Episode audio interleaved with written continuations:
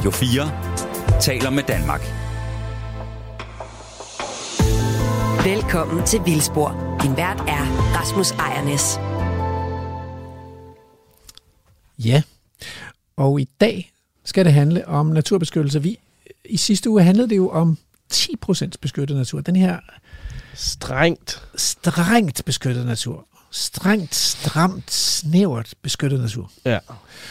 Øh, men, Men, vi løsner lidt mere for. ja, fordi for det. der hører jo, øh, det, det er jo sådan et 10 plus 20. Øh, EU's øh, naturpolitik bygger på, at man skal have øh, 20 procent af landarealet som beskyttet natur, og 10 procent som strengt beskyttet natur inden for EU. Øhm, og det gælder inden for EU. Øh, det gælder ikke øh, for alle medlemslandene. Så man kan godt have det sådan, at vi lægger det hele ned i Slovenien, og så, behøver, så kan vi bare dyrke øh, flæskesteg op i Danmark. Det kunne man godt. Det er, hvorfor gør vi ikke det? Jamen, det er der også nogen, der gerne vil, tror jeg. Okay. Så, så, øh, øh, og så bare nøjes med at leve op til habitatdirektiv og fuldbeskyttelsesdirektiv, ikke? Ja. Øh, som vi jo ligesom gør nu. Det kunne egentlig være vildt, hvis man bare eksproprierede et helt land, og så Ja. ligesom bare sagde, så er det det, vi har. Det er jo, man kan sige, det kunne være at tage det der land sparing til det yderste. Ja. Og så sige, så rykker vi, flytter vi alle borgerne i Slovenien Jeg synes, synes faktisk lidt, du har snakket om Fyn en gang imellem, at vi bare... Nej, det er ikke mig. Okay. Det er Anders Lund Madsen, han vil Nå, det- det var Anders. Lund Madsen, okay, Lolland, ja. tror jeg, det, Det var sådan, det var, ja. Nej, sådan gør vi ikke. Vi, øh, vi konfiskerer og eksproprierer og flytter ikke mennesker. Nej. Men, men det er jo ret interessant øh, med de her mål, fordi lige nu der er COP15, øh, FN's biodiversitetstopmøde i gang i Montreal, og der diskuterer man blandt andet de her mål om arealreservation til vild natur. Ja. Og det er jo det, der er det allervigtigste, men vi havde jo Jonas Geltmann med øh, i 10% beskyttet naturprogrammet og strengt beskyttet naturprogrammet, og han sagde, at det er nok tvivlsomt, om man, om man ligesom også på FN-niveau øh, løfter de her mål op som, som globalt bindende mål. Mm. Blandt andet fordi man ikke har nogen værktøjer til at vride armen om på medlemslandene i FN. Okay, så, så de, altså, de kan bare være Ja. ja. ligeglade. Ja, det er svært at sætte sådan nogle bindende mål, når man ikke har nogen, nogen, nogen, nogen magtmidler. Nogle Det har. EU jo. Ja. EU kan jo udskrive bøder til medlemslandene, Ja. hvis ikke man overholder direktiverne. Ja. Så, øh, men det andet, der er interessant, det er jo, at der er regeringsforhandlinger i gang i Danmark. Ja. Og før Altså, valg, vi skal måske lige sige, at vi optager det her om mandagen, så det kan, og det bliver først sendt lørdag. Det kan være, det kan være der er sket noget i mellemtiden, ja. det kan sagtens være. Ja, fordi der er virkelig gang i det. Nu er de jo ude og und, altså undsige deres krav om en minkundersøgelse, så jeg tror, det, det er nok lige ved at være der. Vi er tæt på. Det er jo sådan lidt, det er sådan lidt Robinson-agtigt, ikke? at de, de, de falder på stribepartierne, Ja. som man, man regnede med ville være en del af det Ja. udskillingsløbet. Og vi har jo øh, vi har jo testet deres naturpolitik. Ja, det, ja. Natur, pa- partiernes naturambitioner. Før valget, der interviewede vi 10, øh, jeg interviewede 10 naturordfører om deres naturambitioner, så fik de øh, karakter. Ja. Og øh, det, vi kan jo godt sige, at dem, der sidder tilbage nu sammen med Mette Frederiksen, det er jo Moderaterne, Venstre og Radikal Venstre. Ja. Og de fik altså, de fik, øh, f- Moderaterne fik fire, ja. Venstre scorede to. Mo- Moderaterne var jo også, altså de var jo ikke, De de var ikke så ikke udpeget, nej, de var ikke udpeget en til at stå for det. Altså. Men okay, så Men det de var ikke så dumt, det de sagde. Nej, det er det, det, ja. Øh, Men Venstre har jo systematisk igennem den sidste regeringssamling modarbejdet øh, regeringen og stillet et hav af spørgsmål. Det skal man selvfølgelig også, når man er i opposition, men de har ikke virket særlig vilde med vild natur.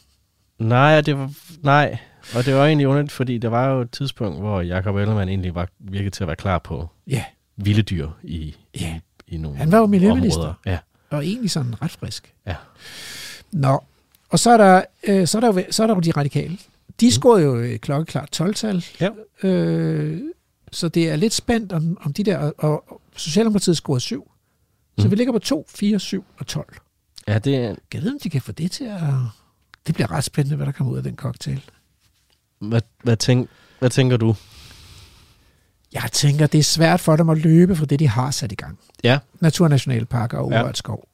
klart. Det der med gødning og sprøjtefrihed på paragraf 3 enge, der kunne man godt tænke, det var en, der gjorde ondt øh, på Venstre, fordi at i deres bagland hos landmændene, der er det erstatningsfri regulering. Mm. At man laver forbud uden at betale erstatning. Ja. Det kunne jo godt være, at den står for skud. Den sved, ja. Men ellers så... Øh, Men er, er du du tror simpelthen ikke, de kan finde på at rulle noget tilbage, som de allerede har. Fordi det, det, lad mig lige sige, altså vi har jo snakket om det her før, at så annoncerede de naturnationalparkerne, så begyndte der at komme nogle små ting, så skal det være kastrerede dyr og så videre og så videre, ikke? Så der, der er hele tiden... Ja. Men Er det, det tror ikke jeg, for at- det tror jeg er den At skabe generelle, dårlig julestemning, men altså... det er den generelle smålighed og, og den generelle øh, skepsis og mistillid til vild natur. Og den tror jeg ikke, vi, altså den var der også før valget. Ja. Så det tror jeg ikke. Jeg, til gengæld så tror jeg, at de der fire partier, øh, de rødgrønne partier, Ja. partier, Radikale, Enhedslisten, Alternativet og SF, de var jo ude med krav om en naturlov, som var, skulle være meget mere ambitiøs end det, regeringen satte i gang i tid, den tidligere folketingssamling. Altså, ja. ja. det var dem, der sagde, at vi skal have de der 20 procent plus 10 procent Ja. i Danmark. Ja. Den, den kunne jeg godt være bekymret for, at Ja. den er glider ud i tågerne, altså. Ja. Desværre. Så, og så det betyder jo, at, at, at naturudviklingen bliver sat lidt på stop. Mm. Men lad os, øh, lad os tro det bedste om vores politikere. Ja, fordi også, så, øh, ellers så på en eller anden måde, så negerer det jo så også det her program, hvis vi ikke helt tror på det. Ja. Så, det, så det vil være Det holder dumt. Nej. Prøv, at- vi kigger videre på de 20 procent og ser på, hvad skulle der til, hvis man på en betragtelig del af Danmarks landareal skulle beskytte naturen, men samtidig have gang i en eller anden form for menneskelig udnyttelse. Ja. Kan det lade sig gøre? Mm. Og øh, øh, nu skal vi til det igen. Til hvad? Ja, du skal stille mig nogle spørgsmål, fordi jeg, jeg bliver så nu eksperten Ja. på det lysåbne landskab. Ja. Så har vi fundet en ekspert på skovene, Jakob Halman Clausen, ham skal vi tale med øh, senere i programmet, senere i den her time. Og så i anden time skal vi tale med en politiker Ja. om, hvad, hvad han tænker om, om, hvordan man kan få sådan noget her til at ske. Og der er selvfølgelig også en reportage. Det er også en reportage. Vi tager nemlig med en biolog, en meget erfaring bio, fra en biolog, Lasse Werling, øh, med ud i et dansk naturområde for at se på, hvor er det skoen trykker. Ja. Og det er Peter Løde, der tager med ham derud. Ja. Altså, men skal, vil du have spørgsmål Ja, nu? tak. Fordi så tænker jeg bare, så kommer der lige, lige et øjeblik. Du lytter til Radio 4. Så har vi, så har vi adskilt de to dele. tænker jeg var meget fint. Okay. Men øh, det åbne Du skal landskab... sige velkommen til programmet. Nej, det er startet. Jamen til mig. Velkommen, Rasmus Ejernes. Øh, Rasmus, vi skal... Seniorforsker vi skal- ved Aarhus ja, Universitet. Ja, ja, stop. De der titler der, altså. Vi skal, Okay. vi skal Sorry. snakke om det åbne landskab og, og øh, kulturlandskabet. Ikke? Og, og det handler jo om, hvordan...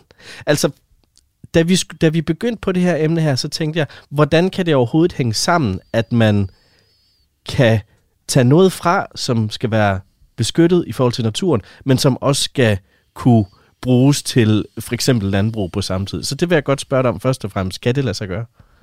Mm.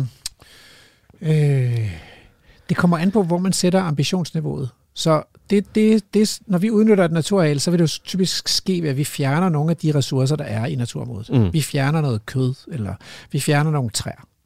To, eller vi fjerner noget vand. Og øh, altså historien har jo vist, ikke, at, at man kan jo fjerne noget, noget kød og nogle træer og noget vand, og så stadigvæk have en, en natur, som sammenlignet med den, vi har i dag, er fuldstændig fabelagtig eller fremragende. Man kan jo kigge tilbage i landskabet og så kigge på 1700-tallets natur eller 1800-tallets natur, se på de lister af planter og fugle og, og, og sommerfugle, vi kender fra for 100 år siden, og så konstatere, at det var fantastisk, det var fremragende. Mm. Så det kan man godt, men det er også klart, at, at, at lige så snart man begynder at tage ressourcer ud, så fjerner man nogle af de potentielle levesteder for de vilde planter og dyr og svampe. Mm. Og så er der nogle af dem, der har mindre gode vilkår. Ja. Så, så i princippet kan man ikke rigtig sådan, du ved, det har altid kon- nogle konsekvenser. Ja. Så jeg tror, det handler lidt om ambitionsniveauet. Og nu har man jo i hvert fald politisk valgt at skelne mellem beskyttet natur og strengt beskyttet natur. Ja. Så vi må ligesom acceptere, at der er et, et, et fald i ambitionsniveau her, Okay, fra strengt beskyttet til beskyttet. klart. Så det handler ligesom om at finde ud af, hvornår, hvornår springer bukserne, hvornår, kan, hvornår bliver det til greenwashing, hvornår, hvornår er det, bliver det til løgn, Mm. og hvornår kan man sige, at det er altså stadigvæk primært for naturens skyld. Vi tillader os bare at fjerne lidt træ, lidt tømmer, gavntræ, og vi tillader os at fjerne nogle store dyr, og vi bruger også noget af det her vand til drikkevand og Mm. lignende. Mm. Ja. Ja, men fordi jeg kan, altså de her områder, hvor- hvordan, hvordan, altså hvis, hvis vi skal have de her 20 procent, hvordan finder vi så frem til de områder? Og når vi så har fundet dem, så er der vel Der er vel nogen, der ejer dem. Altså, det er vel ikke bare områder, der bare står hen. Ja, det er der. Altså, og, man, og det vil nok i høj grad være privatejede arealer, fordi må ikke de 10% strengt beskyttet natur i høj grad kommer til at ligge på offentligt ejede arealer. Mm. Og så skal man ud og finde de 20% på private arealer. Så det tror jeg. Ja, fordi så meget har vi jo ikke liggende i, Nej, rundt altså, omkring det- Danmark. Der ligger, en, der ligger 7% offentlige arealer eller sådan noget, ikke? Jo. Så der er endda et stykke vej op til 10%. Ja. Så, så nej, vi skal ud og finde dem på private arealer. Og øh, vi biologer, vi er jo ret gode til at tegne kort over, hvor der er beskyttelses, naturbeskyttelsesinteresser, hvor der er levesteder for truede arter. Det vil typisk være i vores ådale og langs med vores kyster. Og øh, inde i de mere sådan kuperede, øh, kuperede egne, for eksempel Mols Bjerge eller Hammerbakker, eller nogle af de der sådan bunker med grus, som isen har læsset af, mm. øh, og som ikke er, har været så egnet til landbrugsdrift. Mm. Mm. Så nogle steder der, der vil, der vil være meget natur i dag, og det vil være mest oplagt at, at lægge beskyttelsen der. Men altså, hvad, hvad skal der så til for, at man kan sige, at naturen i det åbne land er beskyttet så godt, at et område kan regnes med til, til den beskyttede natur? Altså, hvordan kommer vi dertil? Ja, jeg tror, man må sige, at, at sådan intensiv landbrugsdrift med at pløje og gødske og sprøjte og sådan noget, det, det går ikke. Og, og det der med at dyrke afgrøder går heller ikke. Der skal Okay. være en naturlig vegetation derude. Men Til- dyr, Til gengæld kan der godt være græsne dyr. klart. Så græsne dyr er en nøglefaktor her. Og der Okay. skal også være plads til, at der kan være vand. Så der kan være vådområder, moser og enge og sådan noget. Så vi kan ikke Men dræne de skal, helst, nej, de skal ikke drænes, nej, klart. Nej, det går ikke. Okay. Så, så, så dyr, okay. Ingen dræning, heller ingen sprøjtegifter. Og dyrene, skal, og dyrene skal optræde nogenlunde naturligt. Så Ja. ja. der må ikke være for mange dyr, fordi så spiser de maden for næsen af insekterne. Okay. Så der skal være et naturligt antal dyr, og de skal ikke kun være der om sommeren, de skal også være der om vinteren. Men kan vi, kan vi slagte de dyr og spise dem på et Ja, tidspunkt? det kunne vi godt. Ja. Så vil vi så indgå i, i økosystemet i stedet for store rovdyr. Så er vi ulven. Så er vi simpelthen ulven. Ja, okay. Hvis der så kommer mange ulve, så kan vi godt få en udfordring. så begynder de selv at æde Så kommer vi i konkurrence med ulven, ikke? Ja, ja, kan blive ret det, interessant. Det, ja, det er lidt spændende. Det må man have regler for. Ja. ja, okay. Ja, okay. Nå, men det altså... Så, så det er ikke så nemt med det landbrugsland, vi har lige nu, lyder det umiddelbart til. Nej, det kræver, at, man, at, at landmændene begynder at tænke sig selv som naturforvalter på den her type arealer, i stedet for som landmænd. Ja. Så, så naturen bliver primært, og landbruget bliver sekundært. Okay. Vi skal faktisk snart øh, ud på reportage nu. Det, det, tiden gik hurtigt lige pludselig. Ja, nu har vi også snakket meget. Ja, det, det har vi. Så, så derfor skal du måske lige gentage, hvad der er, reportagen handler om.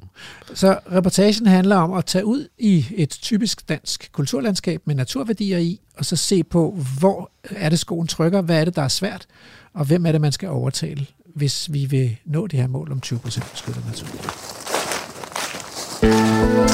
Radio 4.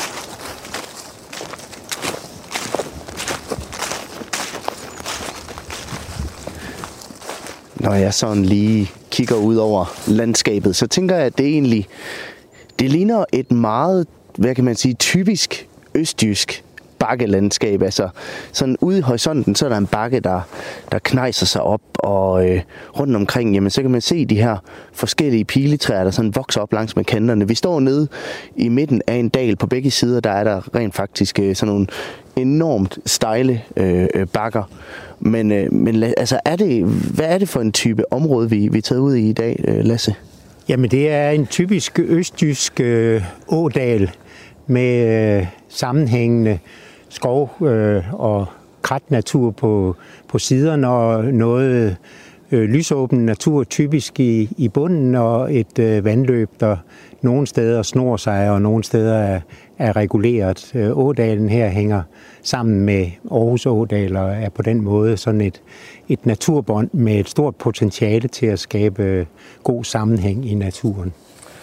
Og øh, der er jo bakker på, på den her side, og der er bakker på den anden side. Altså, hvad er det, hvad kan man sige, for en type område, eller hvad er det, der har skabt det her, øh, det her område i, i sin tid? Jamen det er smeltevandet fra, da isen trak sig tilbage efter den sidste istid, så har de store vandmængder, de har skubbet til, jorden her og formet landskabet, så vi har nogle stejle øh, dalsider og en, og en, øh, en dalbund, hvor der så er, er moser og, og nogle øh, enge og, og noget krat. Øh.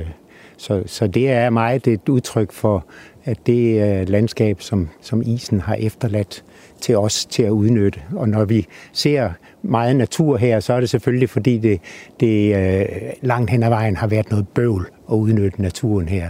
Landskabet er udnyttet til intensiv land, landbrug på øh, begge sider af dalen, men i, i dalen her, der, der har det altid været lidt svært at udnytte det, så derfor har det sikkert fået lov til at, at blive liggende, som det vi ser i dag. Og øh, lad os prøve at bevæge os lidt ind og se, hvad der, hvad der gemmer sig af, af natur herinde. Sådan et område som det her, altså hvad er den, hvis man kan sige det på den måde, hvad er den største trussel mod et, et område som, som det her i dagen? Jamen, vi har nogle øh, lysåbne naturtyper her, som øh, i, i, i dansk sammenhæng typisk er klemt af for lidt plads. Øh, men derudover er, er øh, de direkte trusler mod naturen her, det er typisk, øh, når vi snakker om den lysåbne natur her, at øh, naturen kan gro til, så øh, de øh, små blomsterplanter bliver skygget væk, eller naturen kan blive overgræsset, overudnyttet, øh, lidt med, med samme negative resultat. Så kan der foregå øh, næringsberigelse. Områderne her er jo omgivet af, af landbrugs land med intensiv udnyttelse, så der skyller noget næring ned. Der kommer noget nedbør fra, fra øh, områder, hvor der er måske landbrugsudnyttelse, øh, som medfører noget, nærings, øh, noget, noget næringsrig regn. Og så øh, øh, er der måske også nogle områder her, hvor det har været lovligt at tilføre gødning. Så, så øh, naturen er på den måde presset også af, at, øh, at der er for meget mad til de planter, der er gode til at udnytte det, og dermed udkonkurrerer de de øh, planter, som er det, vi kalder nøjsomhedsplanter. Og øh, måske skal jeg lige nævne over for lytterne, at øh, jeg har fået selskab af Lasse Werling, der er biolog, og som i mange år har arbejdet med naturbeskyttelse. Det kan godt være, at du måske lige skal give et helt kort resume af, hvordan du har arbejdet med naturbeskyttelse igennem din karriere. Jeg er uddannet øh, biolog og har øh, den første del af mit øh, erhvervsliv, der har jeg arbejdet med undervisning og formidling, men derudover så har jeg arbejdet øh, i første omgang i daværende amter øh, med øh, naturbeskyttelse, og senere da amterne lukkede i Naturstyrelsen og Miljøstyrelsen med, med både naturplanlægning, overvågning og, og naturbeskyttelse. Så du har arbejdet med det i, kan man vist godt sige, næsten en, en, en menneskealder, Lasse. Altså, hvad er sådan den vigtigste erfaring, som du har gjort dig gennem din karriere i forhold til, til hvad der er god naturbeskyttelse? Øh, god naturbeskyttelse har vi øh, de steder, hvor øh, vi får lov til øh, at påvirke udnyttelsen af naturen. Mange steder, hvor øh, der er modstridende interesser, kan det være svært øh, at give øh, naturen, øh, hvad skal vi sige, øh, enegyldig øh, råderet til områderne. Der vil typisk være nogle brugsinteresser, øh, som, som det er svært at være op imod. Når vi står og kigger ud over en øh, mose her, øh, så kan vi se, at øh, mosen er øh, tidligere græsset, men er nu groet fuldstændig til i høje urter. Der er, der er tagrør, der er, der er rørgræs, øh, og der er ikke plads til ret mange af, af de lavt voksende blomsterplanter og de insekter, som lever af at suge nektar fra, fra det blomsterrige flor. Så, så her kan man sige, her er naturen presset i den grad af tilgroning. Det her det vil udvikle sig til krat på sigt, øh, men vi mister øh, de naturværdier, som er knyttet til øh, den her lysåbne øh, naturtype. Men hvordan, nu, øh, nu da vi gik herned, så så vi en, øh, en mand, der gik rundt ude i, ude i skoven og fældede nogle træer og hentede noget brænde. Han rullede faktisk de her kævle ned af, ned af bakken, ned til sin trailer. Altså, hvor kan man godt beskytte naturen og samtidig udnytte den? Det er i hvert fald en meget vanskelig balancegang. Øh, og, og i Danmark har det jo typisk været sådan, at øh, brugsinteresserne har gået forud for øh, beskyttelsesinteresserne. Øh, vi har langvejt øh, forsøgt os med en balancegang, hvor vi har til gode set både det, vi kalder benyttelse og det, vi kalder beskyttelse. Men det viser sig øh, desværre, at øh, hvis vi gerne vil have øh, den virkelig gode natur, så er det svært at varetage øh, begge interesser. Ja, for det kræver, at man finder et, en form for ja, kompromis, hvis man kan kalde det på den måde, mellem, øh, mellem det her med at, at, at jage og, og, og hente træ og, og opdyrke jorden, øh, samtidig med, at man også tager, tager hensyn til, til dyrene. Altså, hvor, hvor finder man det kompromis henne? Ja, jeg vil snart sige, at øh, der er nogle steder, hvor vi kan sige, her er vi nødt til at lade være med at gå på kompromis, men at sige, at vi har så lidt natur i Danmark, så hvis vi vil øh, beskytte og videreudvikle det, der er, er reelt tilbage, så kræver det, at, øh, at vi øh, siger, jamen her er det naturen først, mm. og, og brugsinteresserne må så finde nogle andre steder hen, kan man sige. Men det er jo, man kan sige, det er jo privat jord, det her. Altså, kan man overhovedet det sige, at nu, øh, nu må du ikke længere opdyrke din, din egen jord? Ikke med den nuværende lovgivning, jo. Altså, hvis øh, områder er beskyttet af, af det, der hedder Naturbeskyttelseslovens paragraf 3, så øh, er, er der en, øh, en, en, øh, et krav om, at øh, man ikke må opdyrke det. Man må ikke ændre aktivt på den tilstand, der er. Men du kan ikke øh, tvinge en lodsejer, en privat lodsejer, til at sige, her, som vi kigger ud over her, skal du øh, have fem øh, heste og fire Galloway-køer til at gå og græsse året rundt. Fordi vi ved, at det er det, der vil skabe den optimale naturtilstand. Hvis øh, lodsejeren her, som det kunne være, øh, synes, at, øh, at naturen her er fin for ham, øh, og her er der måske fire rådyr, han øh, så kan gå på jagt efter, så har den nuværende lovgivning ikke nogen muligheder for at regulere det.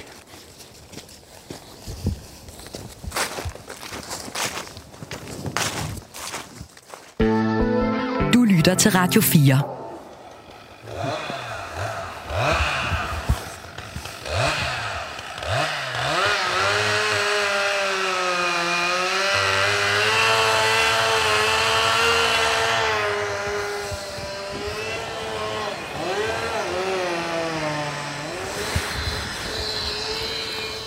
Og det er sjovt, netop som vi snakker om omkring udnyttelse af skovene, så bliver der tændt en motorsave.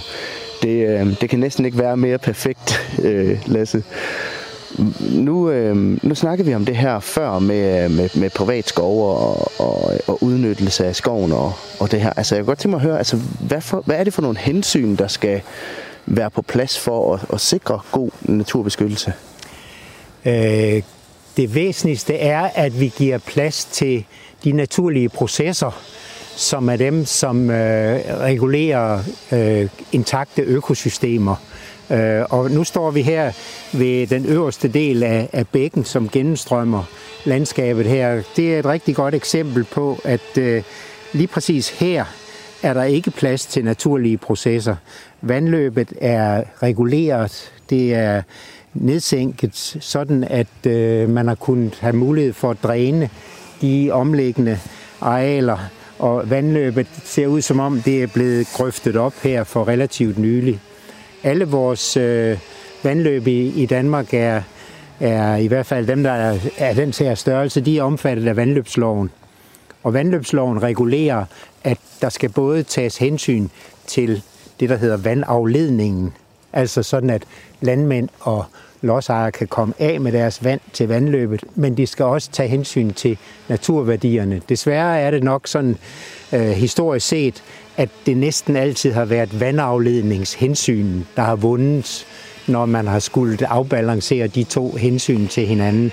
Og i hvert fald her, hvor vi står og kigger på, på bækken her, der er der ikke ret meget øh, vandløbsnatur tilbage. Her kan man se, at øh, det primært er et spørgsmål om at sikre, at øh, vi får vand transporteret væk fra de her omliggende arealer.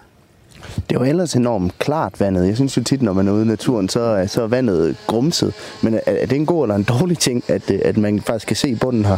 Nej, det er da fint øh, i forhold til øh, miljø, men, men et vandløb som det her øh, skulle jo helst rumme alle de organismer, som er tilknyttet øh, en naturlig vandløbsbund, sten og grus. Her er det mudder, der ligger tilbage, og, og det vil sige, at rigtig mange af de organismer, som vi vil, gerne vil finde i sådan en, en bæk, en lille å, øh, de har ikke øh, livsmuligheder her, fordi øh, vandløbet er reguleret. Vi har fjernet det, det, det, de forudsætninger, der er for de der naturlige processer, som er øh, det, der kendetegner god vandløbsnatur. Men nu, nu har vi talt lidt om det her med, øh, med balancen mellem natur og mennesker. Altså, skal vi bare back off os mennesker, og så lade naturen gøre sin gang? Er, er, det, er det den eneste vej frem, når det handler om, om naturbeskyttelse? Nej, det er det vel ikke, men i Danmark, hvor vi nu efterhånden har fået en erkendelse af, at øh, vi øh, halter voldsomt bagefter i forhold til at kunne øh, leve op til EU-målsætninger, så øh, er det efter min overvejelse, øh, og, og, og det jeg har oplevet gennem et, et langt arbejdsliv, nødvendigt øh, på de steder, der har det største potentiale, at sige, her er vi nødt til at prioritere naturværdierne frem for brugsværdierne. Hvad er det for nogle steder, der har det største potentiale? Jamen det er for eksempel i sådan en dal som her, hvor øh, øh, det jo øh, er naturskabte øh, skrænter, som øh, er let at udvaske. Der er ikke et næringsoverskud i dem. Der er en, en mulighed for at have øh, lysåben natur i sammenhæng med et, øh, et vandløb, som ligger i bunden her. Der er nogle rigtig fine potentielle natursammenhænge som øh, det giver mulighed for, øh, at, hvis, hvis det er det, samfundet vil, at, at løfte naturen her. Og lad os prøve at bevæge os op igen hernede fra, fra vandhullet af. Vi skal lige op ad sådan en lidt halvstejl skrant her. Øh, jeg kan lige fortælle til nye lytter, at I lytter til Vildspor på Radio 4, hvor vi i dag er taget på øh, feltreportage med øh, Lasse Werling, der er biolog og i mange år har arbejdet med naturbeskyttelse. Og vi er, øh, er taget til det, der hedder Jeksendalen, der ligger tæt ved Hørning, ude for Aarhus. Og øh, her er vi for at finde ud af, hvordan at, øh, man kan få det her med udnyttelse af naturen og naturbeskyttelse til at gå hånd i hånd, og om det overhovedet er, er muligt. Og, øh, og Lasse, altså, hvor, hvorfor tror du, at det er så svært at, at få, øh, for, for os mennesker at, at, at tage de hensyn, der skal tages til, til naturen? Jamen, vi har jo i Danmark en, øh, en årtusind lang historie, som drejer sig om at, at få brød og smør på bordet, øh, og det har vi været rigtig dygtige til at udnytte landskabet til. Øh, og, og det danske landskab er jo super velegnet til at udnytte til landbrug og skovdrift, øh, fordi vi ikke har nogen bjerge, og vi har, øh, vi har mulighed for at opdyrke stort set alt, hvad der er i Danmark. Så derfor har vi nok øh, haft en tendens til at sige øh, natur, øh, ja, natur på vores præmisser, øh, hvis det er noget, som øh, vi kunne udnytte og have gavn af. Og den øh, tilgang, den der, hvad skal man sige, øh, øh, det at vi alle sammen på et eller andet tidspunkt øh, i vores, i vores øh, slægt har været øh, bønder, det ligger dybt i, i danskerne. Det, vi kan ikke forestille os, at, øh, at noget, vi kigger på, ikke har skulle kunne udnyttes til et eller andet. Det der med bare at give plads til naturen for naturens egen skyld, det, det er nok svært for, for rigtig mange af os. Men når man taler om natur og naturbeskyttelse i det hele taget, så kræver det vel også, at man på en eller anden måde sætter et term på, hvad natur så er, så man også ved, hvornår man er, er nået i mål med det. Altså, hvordan gør man lige det? Jamen, det er, der er jo opstillet forskellige kriterier, for eksempel for det, vi kalder øh, paragraf 3 natur, altså naturarealer, der er omfattet af, af naturbeskyttelseslovens paragraf 3. Der er defineret nogle naturtyper, og de er defineret med deres naturindhold, og der skal som ikke så meget øh, natur til, før at øh, naturen er omfattet af det. Men omvendt, så har vi ikke rigtig nogen værktøjer til at og hvad skal vi sige, øh, tvinge en naturforbedring igennem, hvis, øh, hvis der ikke er, er øh, et, et ønske om det.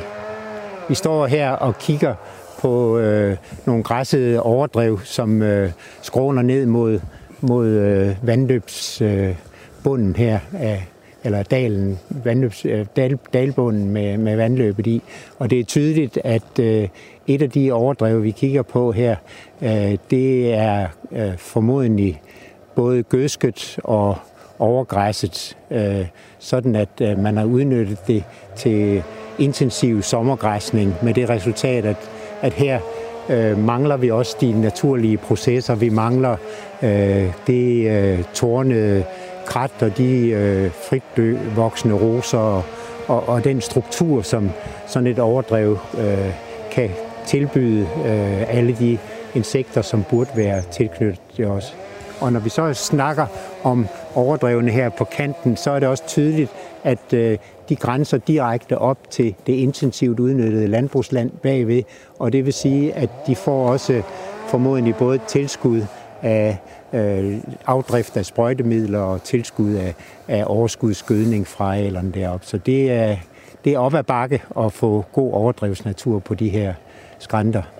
Men historien om Jeksendalen, som vi står i her, er det, er det en typisk historie om, om, om dansk naturbeskyttelse og dansk udnyttelse af, af naturen? Ja, det er det. Øh, på godt og ondt, kan man sige. Øh, øh, det er jo typisk, at det er de steder, hvor der er natur tilbage, en sammenhængende natur tilbage i et ellers overudnyttet dansk landskab. Og, og det er jo de naturgivende forudsætninger. Og så, så det er øh, det er sådan en klassisk øh, østtysk natur med god natur indimellem, men også med rigtig meget natur, som øh, fragmenterer den gode natur, og hvor man kunne sige, øh, med lidt, øh, lidt bedre værktøjer, så ville vi her øh, kunne skabe rigtig god sammenhængende natur. Ja, for øh, området her, det er, jo, det er jo fredet, men øh, det er ikke så meget andet end det. Altså, hvad ligger der i den her fredning? Ja, den fredning, der er her, det er sådan en øh, snart 50 år gammel tilstandsfredning, som øh, er det, man kalder en status quo-fredning. Og den har øh, rigtig fin, øh, fine bestemmelser om at beskytte landskabet, øh, så landskabet øh, bliver ved med at være, som det er, men der er ikke nogen, øh, der er ikke nogen indbyggede bestemmelser for aktiv naturforvaltning. Så på den måde kan fredningen kun hvad skal vi sige, bidrage statistisk til at sige, at vi har beskyttet natur, men reelt øh, rummer fredningen ikke nogen bestemmelser, som kan løfte øh, naturen her. Hvad ligger der i det her med en status quo fredning? Altså, hvad betyder det helt konkret? Jamen, det betyder, at på det tidspunkt, hvor sådan en fredning blev øh, vedtaget, og folk fik erstatning for at og at øh, de havde jord i fredningen, der var der en, øh, en, en, en holdning at, øh, til, at man skulle sikre, at øh, vi kunne blive ved med at opleve de her smukke landskaber. Og, og man tænkte ikke så meget på det tidspunkt øh, over, at øh, naturen er dynamisk, og hvis man ikke sikrer en øh, fornuftig naturforvaltning, sikrer, at øh, de naturlige processer med store græsser og, og hvad vi ellers øh, skal sikre os af, af, af påvirkning af naturen, naturlig påvirkning. Hvis det ikke er til stede, så, så vil sådan et landskab jo øh, nok blive ved med at være en ådal, men efterhånden gro til og, og miste den naturkarakter, det har. Og øh, lad os prøve at bevæge os øh, lidt længere ind i, i landskabet.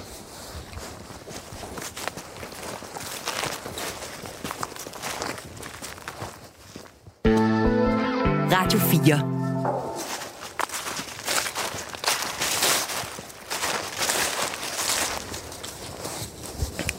Men altså, jeg kommer til at tænke på, hvor, øh, hvor, hvor langt har vi igen for at, hvad kan man sige, at være i mål med naturbeskyttelsen i Danmark? Det lyder jo til, at vi, vi stort set bare holder den dårlige natur ved lige.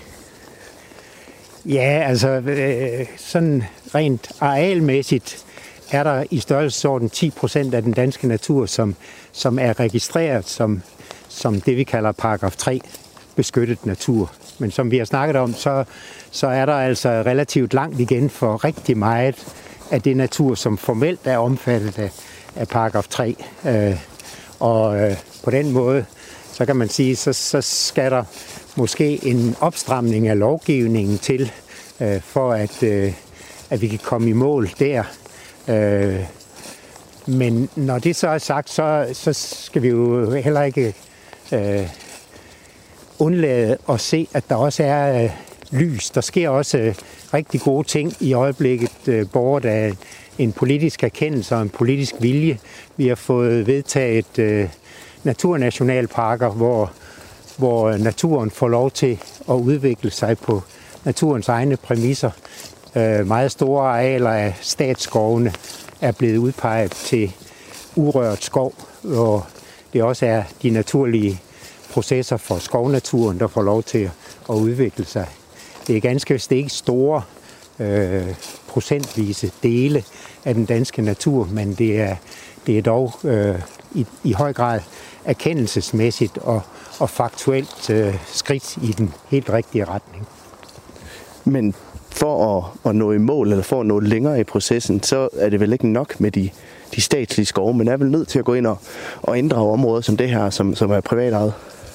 Ja, altså her går vi og, og kigger øh, op i øh, skoven på skrænterne af, af Ådalen, og det vi kan kigge op på her, det er jo øh, ved første øjekast øh, til synligheden fin skov, men kigger man lidt efter, så er det reelt produktionsskov. Vi ser på øh, en øh, skovskrænt med bøgetræer, øh, og der er stort set ikke andet end bøgetræer.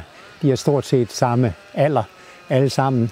Og øh, det man også kan se, det er, at der er faktisk intet dødt ved, der ligger i bunden. Det er fjernet, som vi også kunne høre før. Der sker udnyttelse til brænde, og indimellem fælder man selvfølgelig også nogle, nogle af træerne her. Så det her, det har langt igen i forhold til optimal skovnatur, kan man sige. Radio 4 taler med Danmark. Så er vi tilbage igen i studiet, øh, og øh, jeg har fået hul igennem til en øh, forsker, Jakob Heilmann Clausen, lektor på Københavns Universitet, som ved øh, rigtig meget om skovnatur og om forvaltningen af skovnatur. Velkommen til Vildsborg. Tak skal du have. Og du er jo øh, du er en gammel kending af programmet.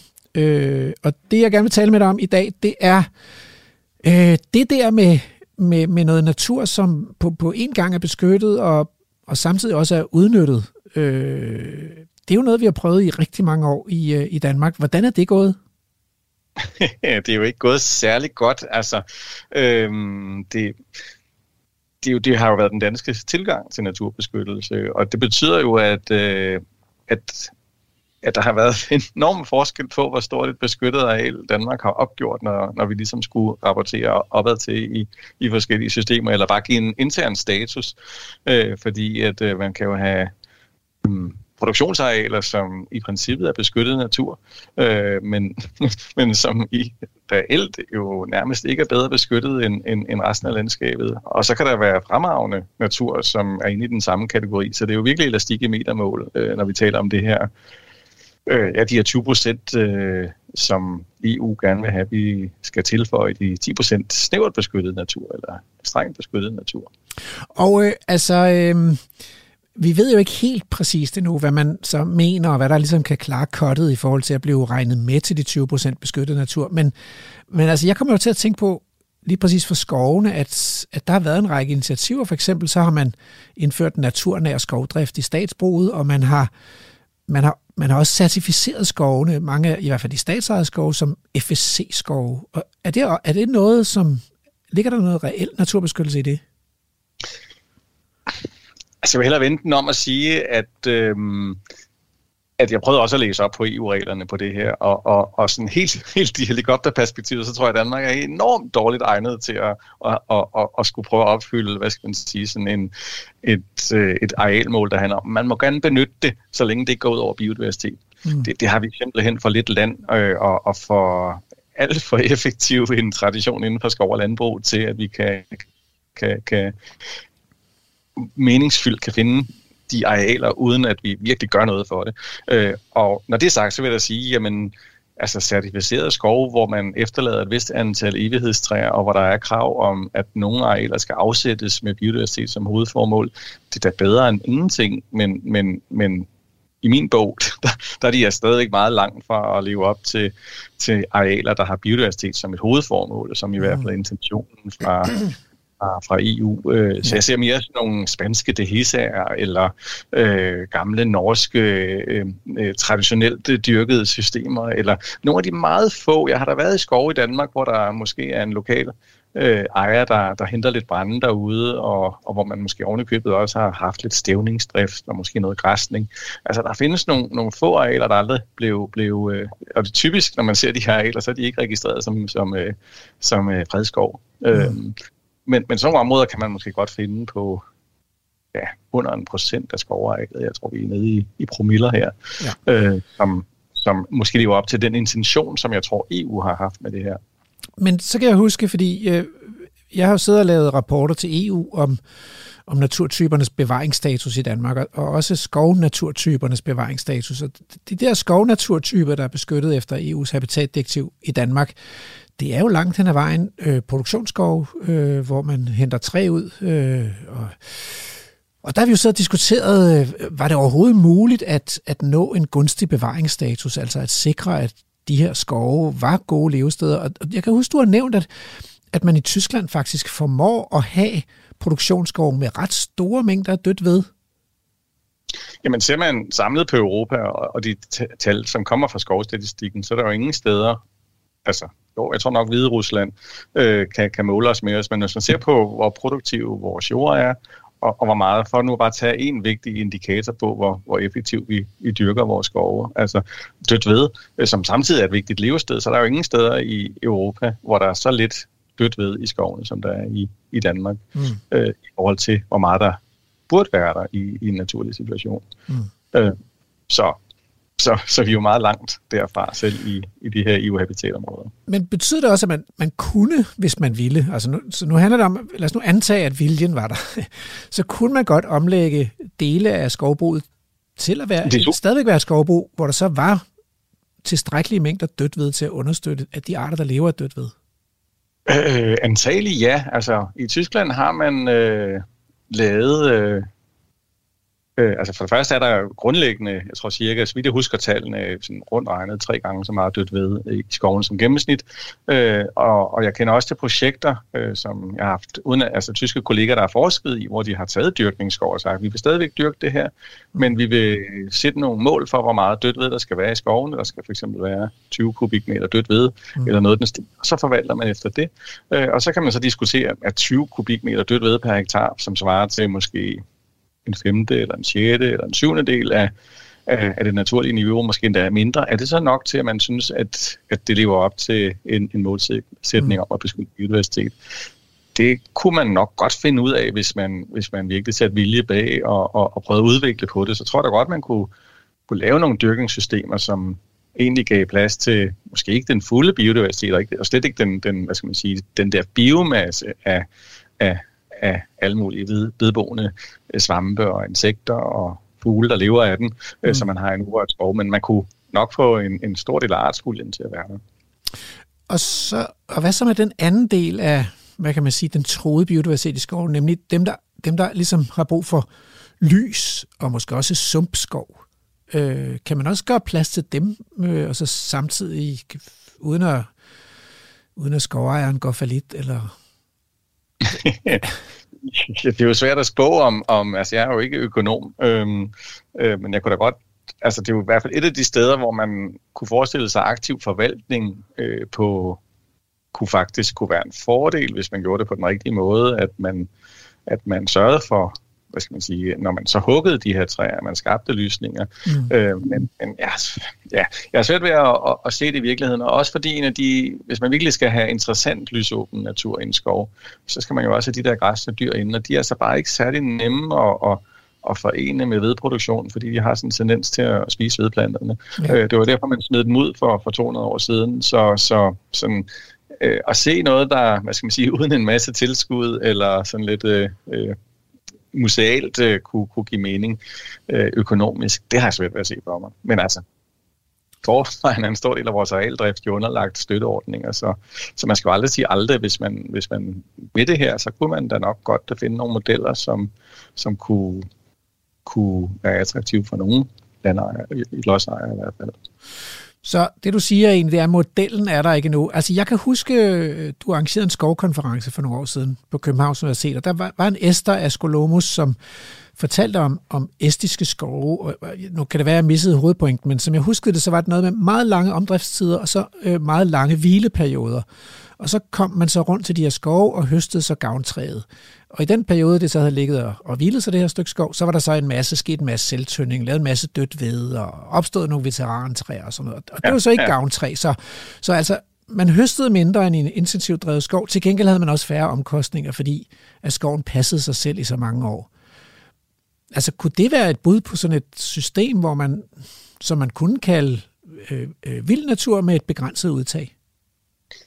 Det tror jeg faktisk ikke. Øh, altså nu har jeg også snakket med Asko sidenhen, og, og den model, han jo præsenterede, som han faktisk øh, sagde, vi har skulle lykkes med det her i Estland, det var jo, at man havde 10% bes- snævert beskyttet natur, mm. og så havde man, hvad skal man sige, øh, egentlig ret lempelige skovdrift på resten af arealet.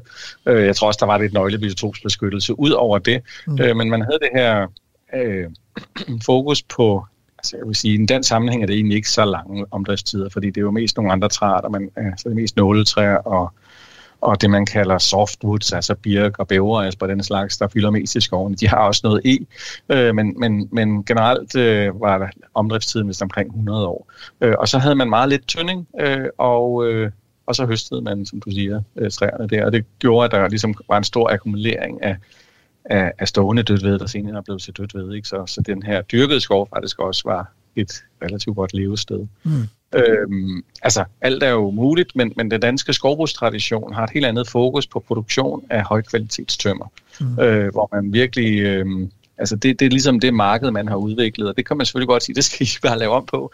Øh, men, men det er jo der, man har en enorm know-how bygget op. Hvordan laver man virkelig noget godt bøgetræ? Hvordan man laver noget perfekt e? Hvordan dyrker man øh, altså, til dels også nåletræ? Der er det måske mere realistisk at, at have den slags dyrkningsformer, fordi der er Danmark ikke der, hvor man får det, det bedste kvalitetstømmer, som, som, så vidt jeg ved.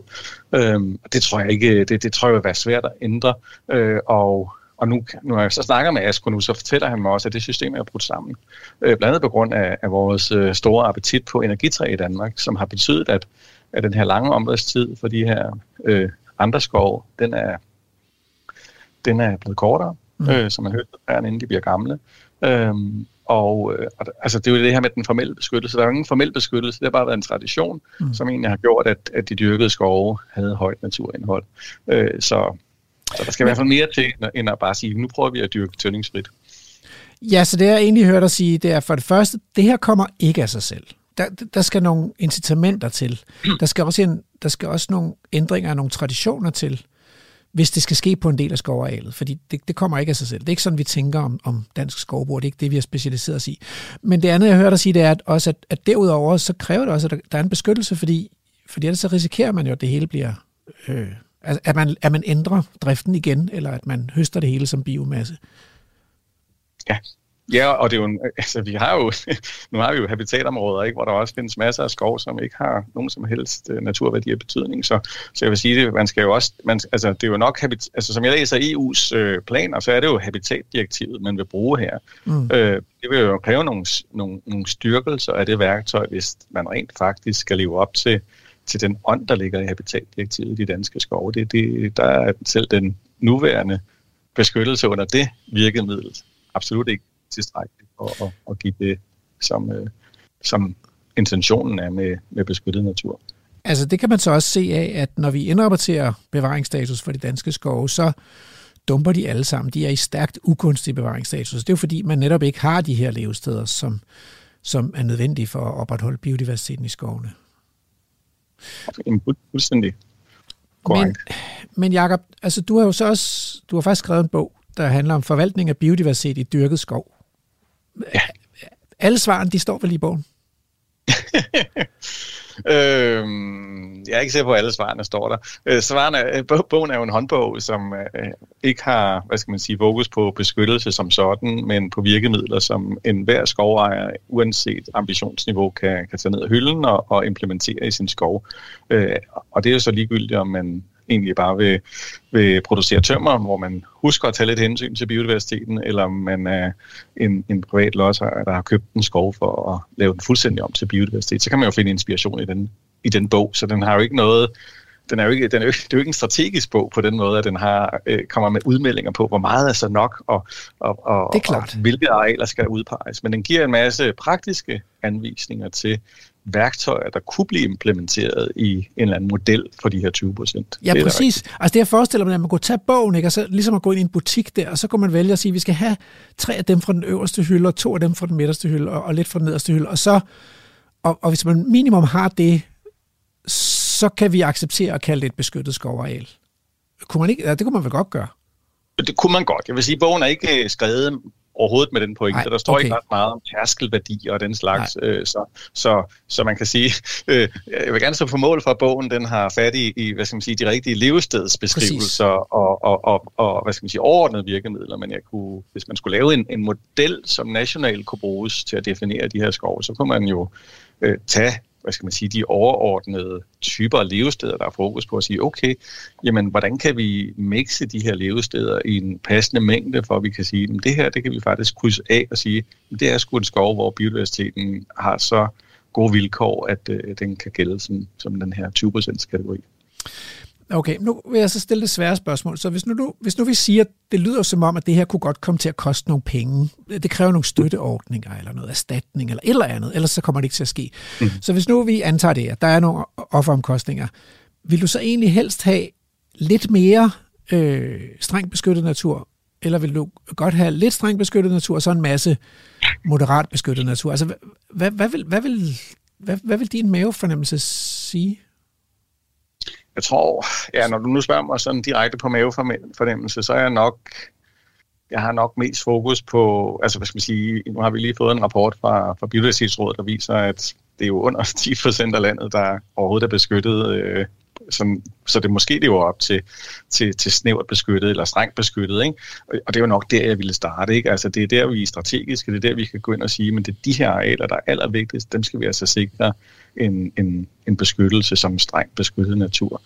Og så parallelt med det vil jeg sige, men okay, hvordan kan vi, hvordan kan vi udvikle nogle, nogle dyrkningsformer, som kunne passe ind i EU's intentioner for de 20 procent, og hvordan skulle vi lade dem fylde ud i forhold til de 10 procent, øh, som vi øh, nationalt øh, altså, nu er det så ikke helt afklaret, hvor meget Danmark så skal levere Nej, på de her mål. Klart. Men det burde man jo, hvis man, hvis man nu tog de mål nationalt, hvilket kun kan gå for langsomt, øh, så, så ville jeg bygge det op sådan. Altså fokus på, efter brandmandens lov, fokus på at bevare det absolut mest værdifulde, og så kan man så i, i, i runde to begynde at udvikle de her steder, hvor man kan sige, okay, nu skal vi sgu også have, have, have lagt arealer til, som, som, hvor vi ikke skruer op på max, men, men, men på en anden relativt højt op på den der volumenknap for biodiversitet, ikke? Mm. Og, og udvikle koncepter for det. Fordi der ligger noget udviklingsarbejde i det, fordi det er så anderledes og, og konflikter så meget med, med den her danske tradition for at, øh, at være verdensmester i at udnytte naturgrundlaget.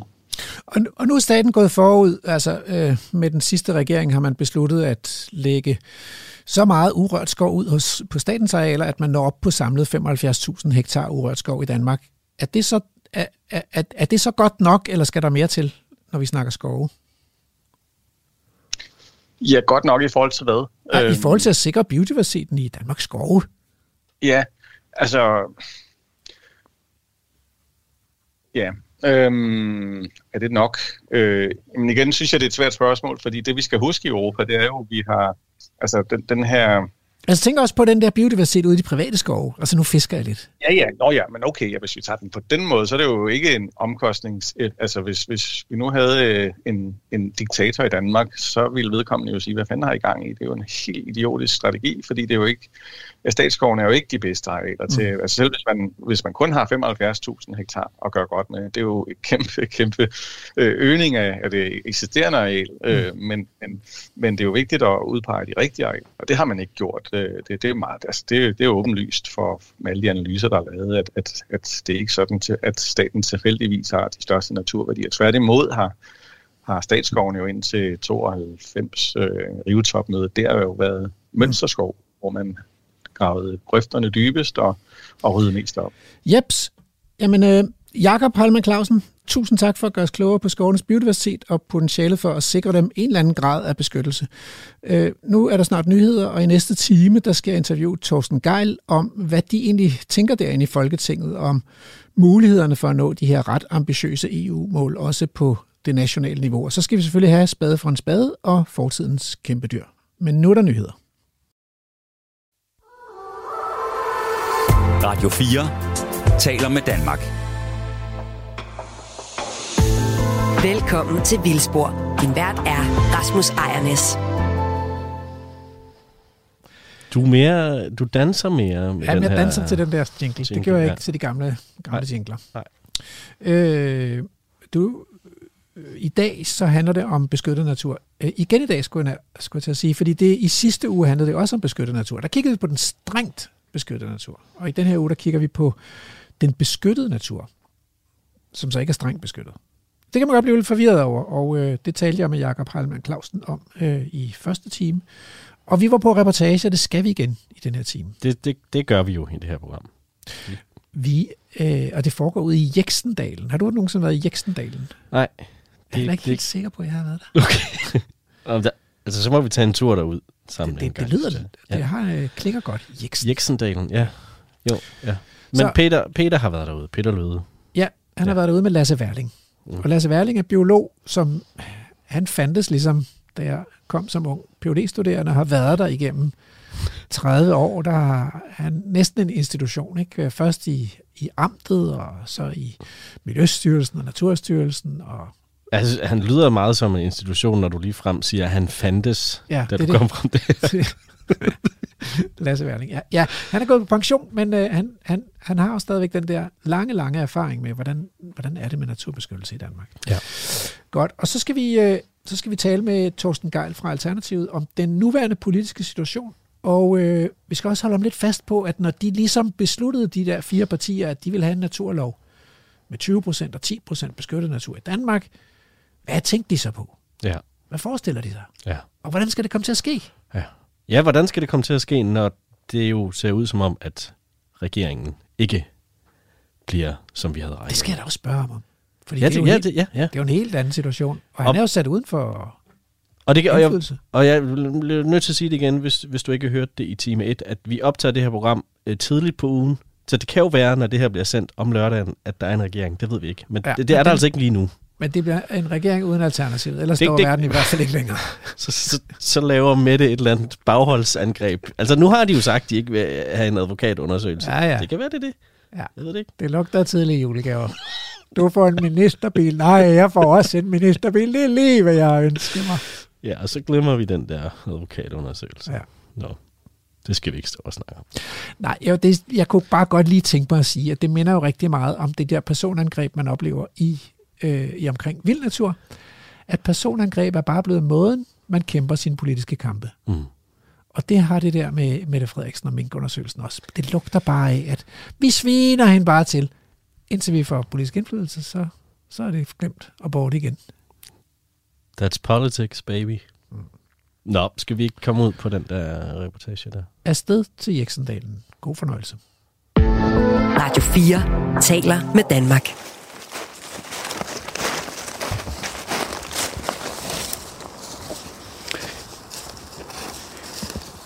For mig, som ikke kommer så meget i, i naturen, Lasse, så virker det her jo egentlig som en, som en meget sådan almindelig skov. Altså det er da meget den slags skove, jeg kom i, da, da jeg var barn. Altså øh, er det her ikke sådan et, et, et godt eksempel på den danske vilde natur? Ej, vildt vil jeg ikke kalde det, men det er et godt eksempel på øh, det skovbillede, som øh, de fleste af os kender og nok også øh, værdsætter. Øh, men dykker man lidt ned i det, så kan vi jo godt se, at øh, det øh, er langt fra natur. Den oprindelige grætskov, som formodentlig har stået her på de her ådalskrænter, den har, har man øh, fjernet, og så har man øh, udnyttet det så godt det nu er muligt til øh, det, vi vil kalde produktionsskov. Der er stort set én art her, og det er bøgetræer, og de er stort set samme alder, alle sammen. Så sniger der sig en enkelt, en enkelt rødgran ind, hister her. Øh, og vi mangler hele hvad skal vi sige, det, den underetage, som er der i en, i en normal øh, naturskov med hele busklaget, der, der er langt mellem en, en hyld og en tjørn her, som er nogle af dem, som, som er, øh, hvad skal vi sige, levested for nogle af de insekter, som også er en del af skovnaturen. Så det er en plantage i princippet? Det kan vi godt kalde det. det er jo ikke en, en vestjysk plantage, men det er en, en øh, nogen vil sådan lidt håndligt kalde det en bøgemark. Men øh, det er, det er produktions, produktionsnatur, hvor produktionshensynet er, er det helt tydeligt og, og tungt vejende. I et område som det her, vi er stadigvæk i, i Jeksdal, øh, tæt ved Hørning, ud for Aarhus. Øh, men altså, i det her skovområde her, altså, hvad er det for en type naturbeskyttelse, der bliver, øh, der bliver forvaltet her i skoven? Jamen, øh, nu fløjter lige en ravn hen over hovedet på os. Den kan, den kan godt lide at være her. Den kan godt lide høje træer. Men den øh, naturbeskyttelse, som øh, vi kunne efterlyse, øh, den, øh, den, den, øh, den er nærmest ikke til stede i sådan en, en dansk øh, privat skov, fordi det, der er øh, en øh, lov, som beskytter skoven her, det der hedder skovloven, men skovloven er reelt en øh, beskyttelse af, hvad skal vi sige, det produktionsapparat, som er skoven. Man må ikke fjerne skov, men du må, du må gerne efter skovloven fælde øh, gamle bøgetræer, og som vi kigger op på her, plante øh, ung lærk i stedet for. Øh, og det kan endda være, at den lærk, der er, der er plantet her, det er en, en hybrid lærk, altså en krydsning mellem den japanske og den europæiske lærk. Så det er et træ, som, øh, som slet ikke er hjemmehørende i den danske natur. Men, men øh, det er der ikke nogen regulering af i, i skovloven. Så skovloven har mere til sigt at, at, at gavne, hvad kan man sige, industrialiseringen af, af skoven og udnyttelsen af skoven, end den har, den har et reelt naturbeskyttelsesmotiv øh, øh, motiv for øje. Ja, man kan måske også sige, at den har en, en, en landskabsbeskyttende vinkel, fordi vi vil jo gerne se et øh, landskab, hvor, hvor øh, marker, marker og dyrkningsflader er afbrudt af skov, og på den måde så øh, er også nyplantet skov, som, øh, som vi jo udvider landskabet med nu, er omfattet af skovloven. Så på den måde er der selvfølgelig en beskyttelse, men, men der er ikke meget beskyttelse af selve skovnaturen. Så skal vi ud i at lave øh, mere hvad skal vi sige, naturrettede aftaler, som der nu gøres øh, i mange af statens skove, som bliver øh, nu øh, udlagt til at skulle ligge urørt hen. Så man kan sige, at hvis vi, hvis vi skal nå i mål, så er vi altså nødt til at gøre et eller andet i den her type skov også, som er privat ejet. Ja, helt oplagt. Øh, noget af det, som også er tydeligt, at der mangler her, det er øh, det døde ved, som jo er... Øh, ja, fordi der er jo, der er jo kun, altså, der, er, der er kun blade. Der er kun blade. Der mangler øh, et træ, der er gået ud. Der mangler et stående, dødt træ, som efterhånden er blevet så gammelt, at det er gået på hospice øh, til glæde for spætter, til glæde for svampe, til glæde for, for biler osv. Der mangler liggende dødt ved øh, her i skoven. Der er støvsuget øh, til brændehensyn og, og hvad vi ellers øh, kan være. Så, så øh, den udnyttelse, den fjerner selvfølgelig en væsentlig del af, af naturgrundlaget i, i skoven her. Men tror du, det kan lade sig gøre? Tror du overhovedet, det er realistisk, at vi på den måde kan reducere den måde, vi udnytter øh, naturen på? Nu har vi jo gjort det i, i flere hundrede år efterhånden.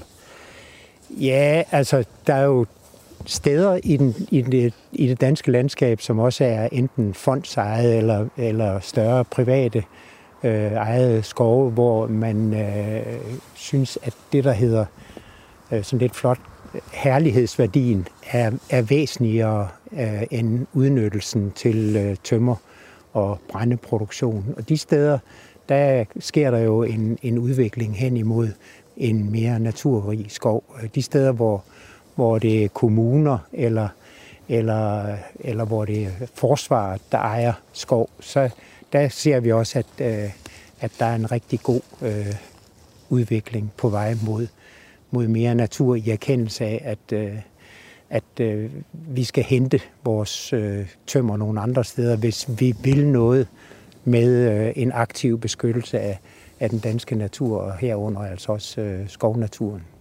Skal vi prøve at bevæge os lidt længere ind i skoven og, og se, hvad der, hvad der gemmer sig der?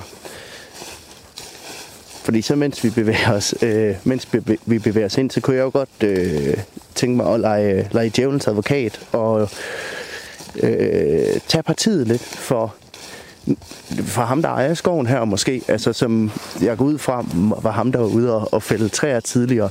Altså, hvorfor er det så vigtigt at, at beskytte naturen? Skal vi ikke bare øh, udnytte den til, til at få det, det tømmer, vi har brug for?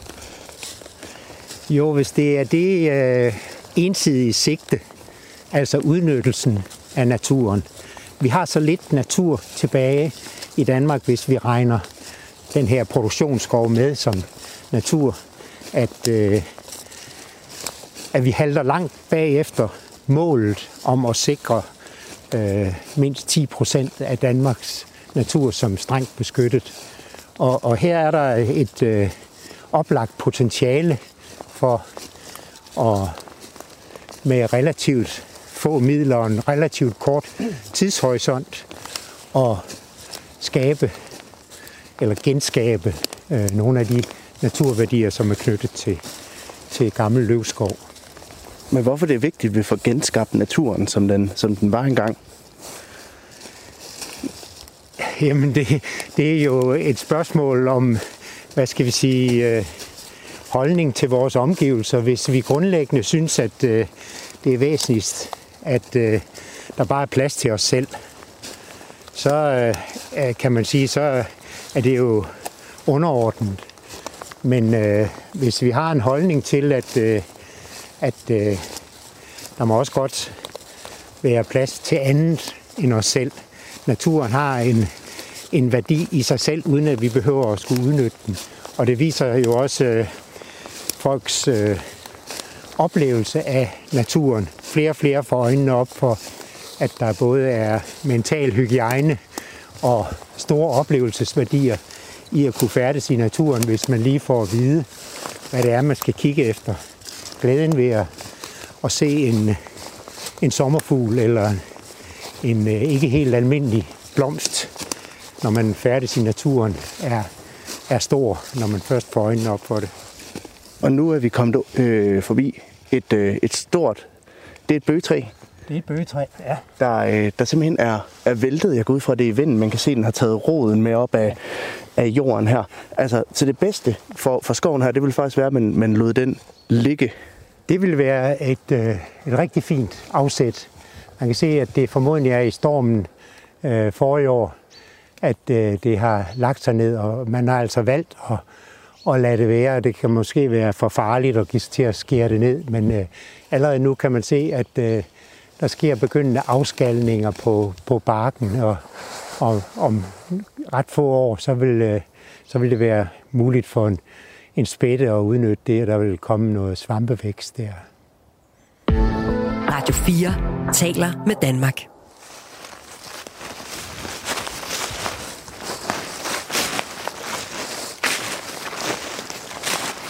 Vi bevæger os nu øh, fra skoven ud mod den lysåbne natur i, i Ådalen. Og her står øh, på overgangen mellem skov og, og øh, den tilgroede mose her en meget smuk, øh, hvad skal vi sige, midaldrende e. Ja. Øh, flot øh, fuldkronet e, næsten det man sådan i gamle dage ville kalde en, en sparekasse e.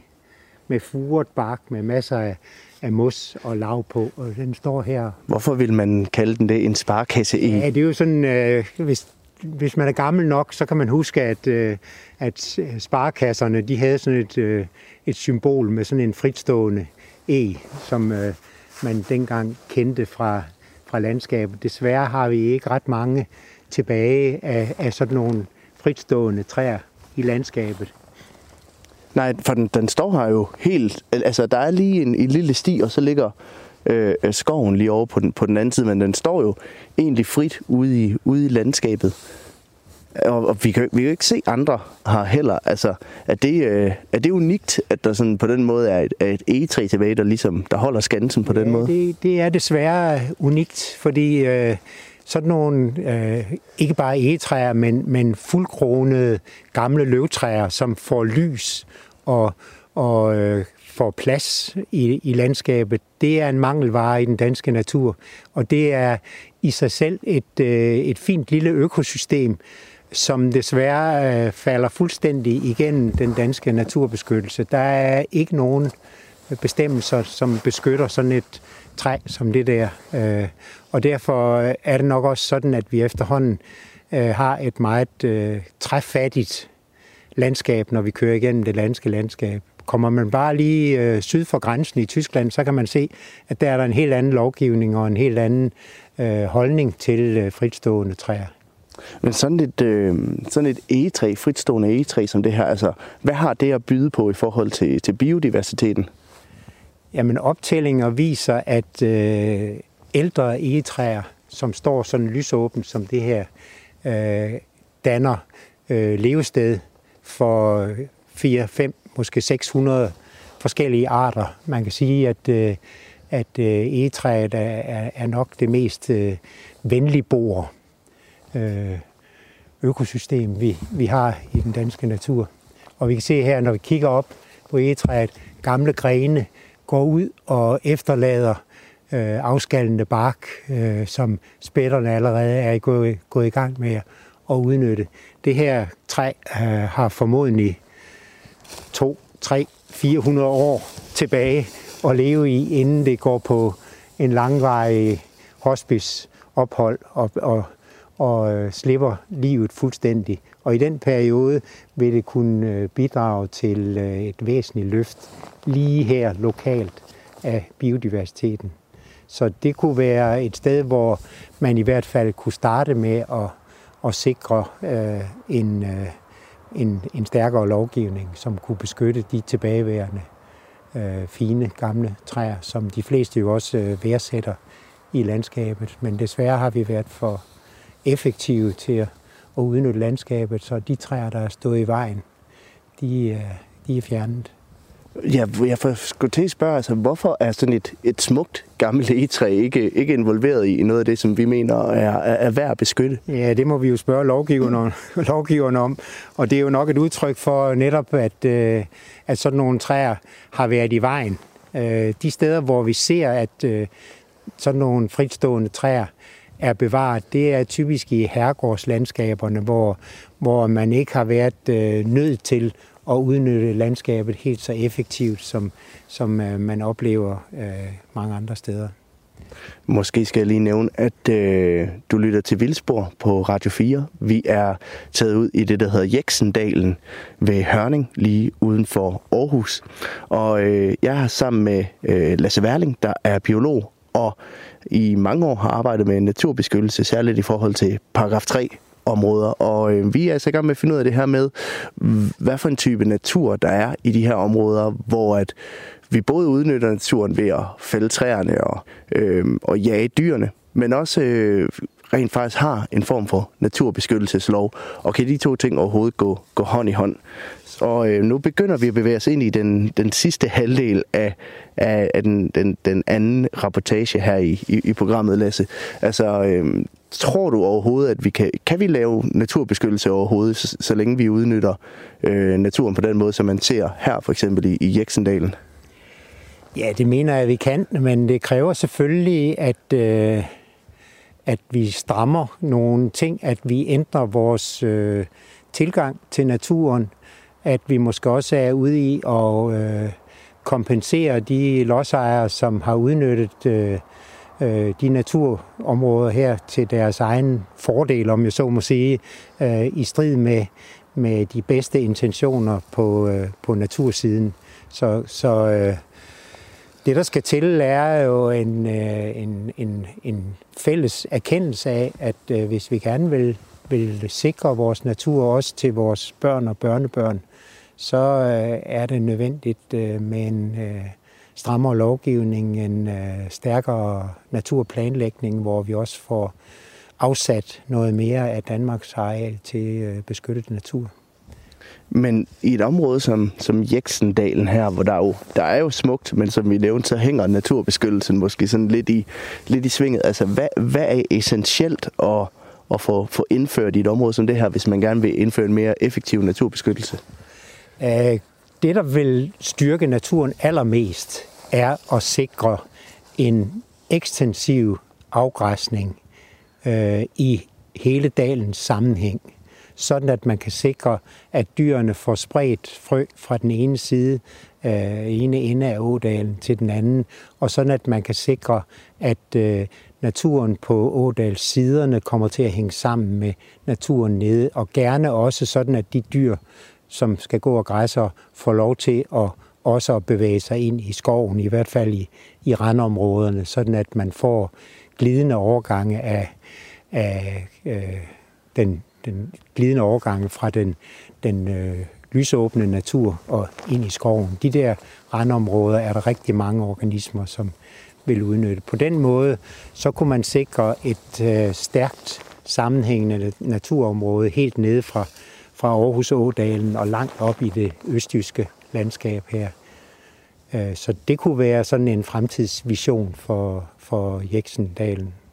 Hvorfor det er vigtigt, at der er den her sammenhængende natur øh, over, et, over et større areal? Altså, hvad, hvad betyder det i forhold til at, at genetablere naturen? Jamen, øh, det er jo et udtryk for, at, øh, at Danmark er naturfattigt, og, og de få naturområder, vi har tilbage, er fragmenteret. Og hvis vi skal sikre øh, natur med spredningsmuligheder for de organismer, der er tilbage, så er vi nødt til at skabe øh, sammenhængskorridorer, og vi er nødt til at skabe større sammenhæng i naturområder, hvor naturen får plads, og hvor naturens naturlige processer får plads. Og det vil for mig at se også betyde, at øh, vi kan tilbyde nogle stærke naturoplevelser, vi kan tilbyde, at øh, der er natur også, når vores børn og børnebørn engang skal ud og opleve for eksempel sådan et egetræ som det her, som jo har en stærk sanselig oplevelse. Hvis øh, næste gang I er i skoven, så find et godt egetræ og gå hen og give det et kram. Det er som at give en gammel bedstefar et, øh, et kram af Og den er også og helt lodden. Og, og lodden af mos og, og af, af lav. Og, jamen det, det, det oser jo af liv. Og det liv, det skal vi altså holde fast i og beskytte. Og øh, nu snakker vi også om det her med, at, øh, at sådan noget som tilførsel af næring for eksempel var et, var et problem i et område som det her. Altså der er jo, øh, der er jo nogle, nogle, nogle kræfter derude, øh, som, som har nogle meget stærke interesser i for eksempel landbruget. Altså er det overhovedet realistisk at, at få beskyttet nogle af de her områder øh, fra politisk side, tror du? Ja, selvfølgelig er det det, men det kræver jo politisk vilje. Der er øh, jo reguleringer allerede af Øh, øh, udnyttelsen af landbrugsland. Der er reguleringer af øh, udbredning af gylde for eksempel, som lægger et loft over, hvor meget, øh, hvor meget øh, der kan øh, spredes af, af øh, hvad hedder det, kvælstofforbindelser til atmosfæren, men, men der er vi øh, langt over mange naturtypers tålegrænse allerede. Så det kræver nok i virkeligheden også et opgør med øh, vores meget intensive øh, udnyttelse af, af landbruget, for eksempel til øh, en svineproduktion, som øh, belaster naturen i vores område. Og øh, lad os prøve at bevæge os tilbage mod, øh, mod bilerne. Øh, og så kan vi jo meget passende runde rapportagen af. Altså, øh, hvis Jeksendalen skulle lære os, hvad kan man sige, en lektion, eller give os en lektie med på vejen, hvad, hvad skulle det så være, Lasse? Jamen, så skulle det vel være, at her har vi øh, tydelige eksempler på, øh, hvor det er, det halter, og hvor det er, der er rigtig gode muligheder for at rette op på, øh, på det, øh, som som øh, er svært her. Vi, vi ved for eksempel, at øh, sådan en, en, en øh, eng skråstreg mose, som vi går langs med her, som nu er tilgroet, og som formodentlig har været græsset for år tilbage, med bare 3-4-5 års øh, græsning her, så, så vil øh, naturen allerede svare med et langt større, et langt større indhold af, af blomsterplanter og tilknyttede insekter.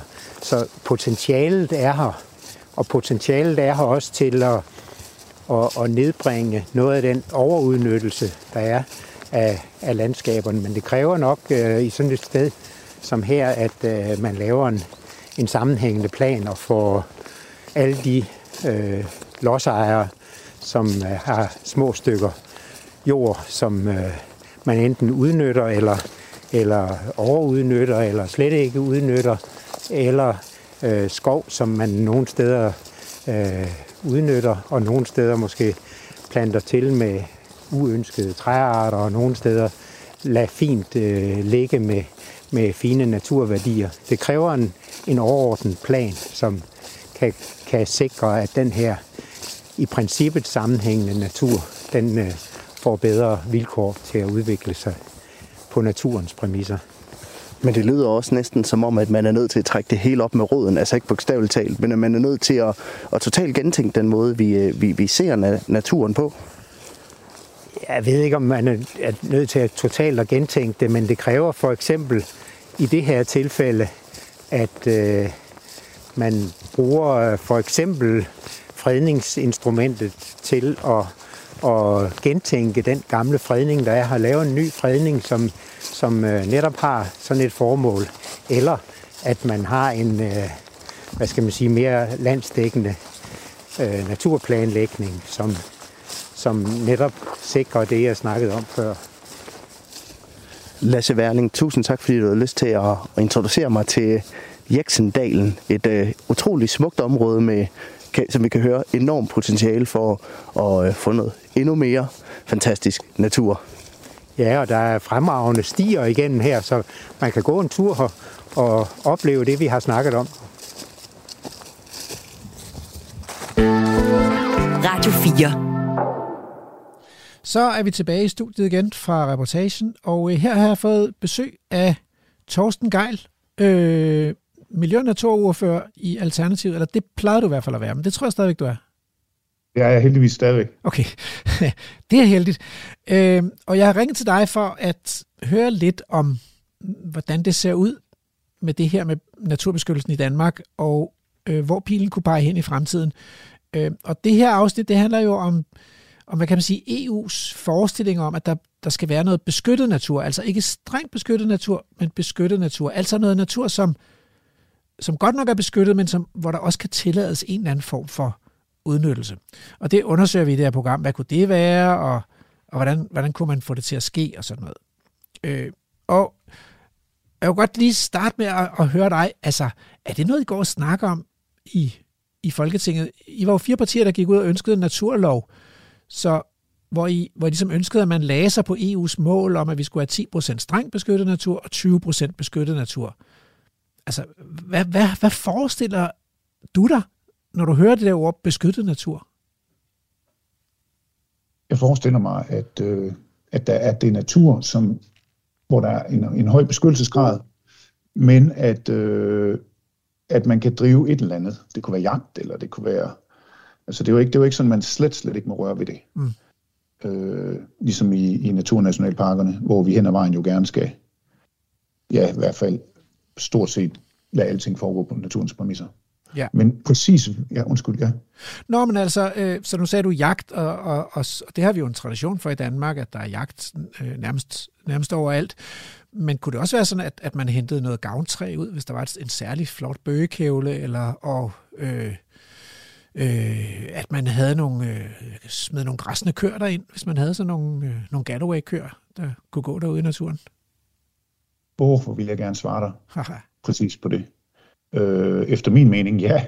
Men, men lige i øjeblikket er der mange forskellige øh, beskyttelseskategorier i Danmark og, og, og i Europa, og der er Natur 2000, og der er IUCN, og der, der, der er, det sejler lidt, fordi at det er meget svært når vi snakker om det i Miljøministeriet, og blive enige om, hvad det egentlig er, vi snakker om. Mm. Så, så, så det nye biodiversitetsråd skal jo efter mit, mit håb begynde at, at, at, at, at kategorisere det her, definere de her kategorier, og finde ud af, hvad vi mener med det, og hvordan vi øh, sætter det i forhold til de, til de europæiske kategorier.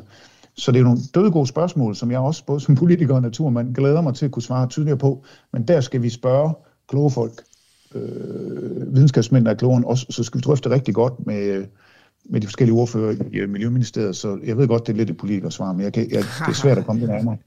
Ja, altså, du fik jo sendt bolden elegant øh, over hos os forskere, men hvis jeg, så må jeg sætte en, en del af bolden tilbage til dig og så sige, hvis nu vi laver målestokken, så, så, som går ligesom fra, fra ubeskyttet til strengt beskyttet, så kan vi kan jo ikke beslutte, hvor ambitionsniveauet skal ligge for de der beskyttede naturområder. Det er jo på en måde en politisk beslutning, altså et politisk valg, hvor ambitiøse vil vi være, og hvornår synes vi, ah, nu lugter det lidt af greenwashing. Så altså, I skal vel være med til det som, altså der, der er vel en politisk del af det her, om jeg så må sige, og så sige, når vi siger beskyttet natur, så mener vi, så er vi så ambitiøse her. Ja, og øh, altså der, der, der, der skal vi bare have totalt høje ambitioner, og hvordan får vi det? Hvordan kan jeg komme med et eksempel? Jamen, så vidt jeg kan se, så regner Miljøministeren med, at det skal være, at de her, øh, de her 10 og 20 procent er, er øh, i snit i EU. Mm. Altså det behøver ikke at leve op til Danmark, det skal bare være i snit. Mm. Det er i hvert fald blevet talsat. Hvad skal sådan? Der skal vi med være mere ambitiøse. Mm. Og når det kommer til beskyttelsen af naturen, jamen så skal vi bare være så ambitiøse, vi overhovedet kan. Men der synes jeg forløbig, vi har været godt rådgivet af de videnskabsmænd, som vi har snakket med hele vejen igennem øh, øh anlæggelsen af naturnationalparkerne. Fordi der er altså nogle, nogle biologer, nogle videnskabsfolk i det her land, som rådgiver, som er rigtig, rigtig super øh, ambitiøse. Men igen, det bliver, det bliver lidt lus svar. Ja, så jeg skal okay. dig, at, at, at vi i hvert fald i Alternativet er kompromilløst ambitiøse. Og det er også nødvendigt, fordi vi har jo, det er jo rigtigt, at vi har jo ingen, stort set ingen beskyttet natur. Folk er endda i tvivl om, om vi overhovedet har noget strengt beskyttet overhovedet i Danmark. Ja. Så, så det kan jo kun, det, det, altså vi er jo nødt til at op os. Men altså nu har vi jo for eksempel de her øh, øh Natura 2000 områder, ikke med beskyttet habitatdirektiv natur. Og der, og der kan man så konstatere, at at sidste gang vi indrapporterede bevaringsstatus for de danske skove for eksempel, så var alle skovene i stærkt ugunstig bevaringsstatus. Er, er det godt nok i forhold til at, at kunne tælle som beskyttet natur? Nej, nej, nej, nej, nej. Altså det... Øh... Nej, det er det ikke. Altså vi, vi, vi er nødt til at, øh, at steppe op. Og jeg er nødt til at, og det er der også flere, altså sammen med, med gode øh, folk i, i Miljøministeriet, og, og inspirere de politikere, eller os politikere, til, til, til at gøre det meget mere. Og en ting er, hvordan vi, hvad for nogle beskyttelseskategorier vi bruger, og hvordan vi får det defineret præcist. Det tager nok et år. Altså det, det, det, vi er simpelthen nødt til at snakke det rigtig, rigtig ordentligt igennem. Mm. Noget andet, som jeg slet ikke tror er gået op på folk, det er, hvor meget der er brug for. Altså, nu har 15 naturnationalparker fået der er mange, der synes, det er meget, og nogen har også haft sinden i kog, men langt de fleste synes, det er en rigtig god idé. Vi skal op på 100. Mm. Altså, hvis du, hvis du vil gange op, så vi begynder at komme i nærheden af de procenter, som vi skal have af beskyttet, ubeskyttet og, og, og strengt beskyttet natur, så er vi nødt til at begynde at vende os til at tale om større antal, uden at det skal komme som noget chok. Og, øh, ja, for vi kan jo godt lige repetere her, ikke, for, for, for lytterne, der skulle have glemt det, men de 15 naturnationalparker andrager et areal på 25.000 hektar, og det svarer cirka til 0,6 procent af Danmarks landareal. Så vi er nede i nogle ret små størrelser. Ja, og hvis vi skal gange det op til 10 procent, ja. så kan vi bare komme i gang. Så er der over 100. Eller man, kunne gøre dem, eller man kunne gøre dem større. Det er jo selvfølgelig Man kunne gøre dem større, ja. øh, men det er, det er arealmæssigt, jeg mener. Og, og, og der er jo flere steder, hvor vi har efterladt øh, noget, der kunne have været lavet til Naturnationalpark rundt om, i kanten af dem. Mm, mm. Dels for at, til, at, at, at, ivaretage befolkningsinteresser, hvis man nu gerne vil gå en tur med en hund, og ikke, ikke vinde i Naturnationalparken. Lige så stille efterhånden, som de her naturnationalparker bliver en, den store succes, som jeg er sikker på, det bliver til, så kan vi udvide. Ja. Vi kan også snakke med de private øh, lodsejere. Vi kan snakke med de kommunale. Vi skal udvide, og vi skal have flere af dem. Der er flere på kortet, som vi ikke har fået med, som, øh, som har været i spil, og som vi også nok skal få ind. Godt. Men øh, nu vil du hellere over til de der strengt beskyttede naturområder, fordi det er lidt mere ren røv og trut i. Men vi skal tilbage til de 20 procent øh, natur, som også bliver udnyttet. Og øh, jeg kan jo se nogle barriere i dag, og det, det kan flere af mine forskerkolleger også. Øh, så vi har en skovlov, og vi har en landbrugslov, vi har nogle landbrugsstøtteordninger, vi har en vandløbslov, vi har en masse regler i Danmark, som langt den ad vejen er skrevet for at øh, gøre det muligt at dyrke landbrug og skovbrug og få, få vandafledning fra markerne og sådan noget. De regler der, de, de, de modarbejder jo alle hvad kan man sige, alle gode bestræbelser på at få mere natur ind i landbrug og skovbrugsarealerne. Så er I klar til os som politikere ligesom at, at lave noget lovgivning, som gør de her 20% beskyttet natur muligt, altså, så det ikke skal være i modvind og oppebakke og, og realisere dem? Kæmpe, kæmpe stort ja. Øh, selvfølgelig. Altså, det, det er jo det i Alternativet, vi er kommet for. Ja. Så, så ja, og det er, en, det, det er en kæmpe fornøjelse at kæmpe den kamp. Jeg er, er stolt af at være med til det. Øh, men jeg ville sådan ønske, at jeg havde den specialviden, der gjorde, at jeg kunne gå ned i hver eneste af de regler, du taler om, og lige præcis sige, hvordan den skal drejes. Mm. Men der plejer jeg altså at spørge folk som dig. Mm. Øh, så, så, så må jeg ikke godt vente lidt om og, og, og, og, øh, og høre, hvad, hvad tænker du det klogeste er at gøre lige nu? Jeg ved godt, det er ikke så politikeragtigt, men, men jeg synes... Ja, ja. Øh, altså en af de ting, som er blevet peget på øh, fra en bred vifte af naturforvaltere, også naturplejere og forskere, det er, at, at vi vi jo bruger 100, cirka 180 millioner kroner på finansloven om året på at støtte naturpleje, altså med, med græsne dyr, på en måde, hvor incitamentet og støtteordningerne fremmer øh, overgræsning, altså naturødelæggelse. Altså, så man sætter alt for mange dyr på græs om sommeren, og så spiser de det hele op, og så har de spist al maden, som græshopperne og æderkopperne og sommerfuglelarverne og de vilde bier skulle have levet af hele sommeren. Øh, og de incitamenter der, de kommer jo fra den måde, man altid har drevet landbrugsdrift på. Så, så man har simpelthen glemt, at de penge, de der 180 millioner kroner, som havde et naturformål, at de skulle gå til at fremme natur og biodiversitet, og ikke til at ødelægge natur og biodiversitet. Det vil være et godt Jamen, sted at starte. Jamen, det er en virkelig, virkelig en god pointe. Altså, vi kommer til at være op mod, øh, formentlig kommer vi til at være op mod Venstre, som endda måske endda kommer i regering. Og jeg har hørt, vi kalder ham Blå Bonnesen, som er deres landbrugsordfører, forsvare landbruget i alle, alle øh, henseender igennem de sidste otte år. Så der skal tages et kæmpe stort slag. Øh, spørgsmålet er, om vi overhovedet får lov til at beholde naturnationalparkerne. Okay, øh, men, øh, men i forhold til det her med landbrugsstøtteordningerne og naturpleje, så vil ja. jeg sige, at jeg tror faktisk, at det lykkes at få selv landbrug og fødevare til at forstå den her problemstilling så burde, der, så burde det vel være, altså, hvem fanden kan så være, så er der egentlig kun tekniske, øh, tekniske forhindringer tilbage. Ja, det er i hvert fald et kæmpe skridt. Men det er jo klart, at, øh, at, at, at det er jo så sindssygt vigtigt, at der er noget, at de dyr ikke, at, at det ikke bare bliver til sådan en uh, ny type kødproduktion, hvor vi bare gør en masse dyr fede om sommeren, og så ved jeg ikke, hvad de skal om vinteren, altså hvor vi slagter dem eller et eller andet. Det er jo ikke, det er jo, det er jo det er jo ikke ting som produktionsarealer. Og så igen, det skal vi finde ud af sammen med Biodiversitetsrådet, præcis hvordan vi lægger de der, de der linjer. Mm. Okay, men hvis vi nu skal komme, komme videre hen ad den der vej med, at, at der er nogle, og det bliver jo meget private arealer, fordi vi må forestille os, at de offentlige arealer går meget til det der strengt beskyttede natur, og så, så, så de 20 procent moderat beskyttet natur, det bliver jo meget på private arealer. Hvad tror du mest på her, pisk eller gulerod? Jamen, jeg tror altid på øh, mest på guldrod. Øh, jeg tror, økonomiske incitamenter er, er, kommer man rigtig, rigtig langt med, mm. og øh, vi skal være klar på at bruge nogle penge på det her. Mm. Altså det, og det, det, det synes jeg også, vi har. Det er en lille milliard, vi, vi, vi, vi brugte til, de, til den strengt beskyttede natur. Så jeg tror, jeg tror guldrødder, men der skal være en fasthed det skal heller ikke være sådan, at, at, at, at vi ikke er klar til at lovgive øh, tydeligt, hvis det er sådan, at, at guldrødderne ikke virker, eller hvis det skal bruges til at hjælpe med at få de guldrødder til virkelig bedre. Se, så kunne jeg godt tænke mig at tage et konkret eksempel op. I, i den forrige regeringssamling, øh, der besluttede man jo at, at lave et sprøjte- og gødsningsforbud på paragraf 3 enge.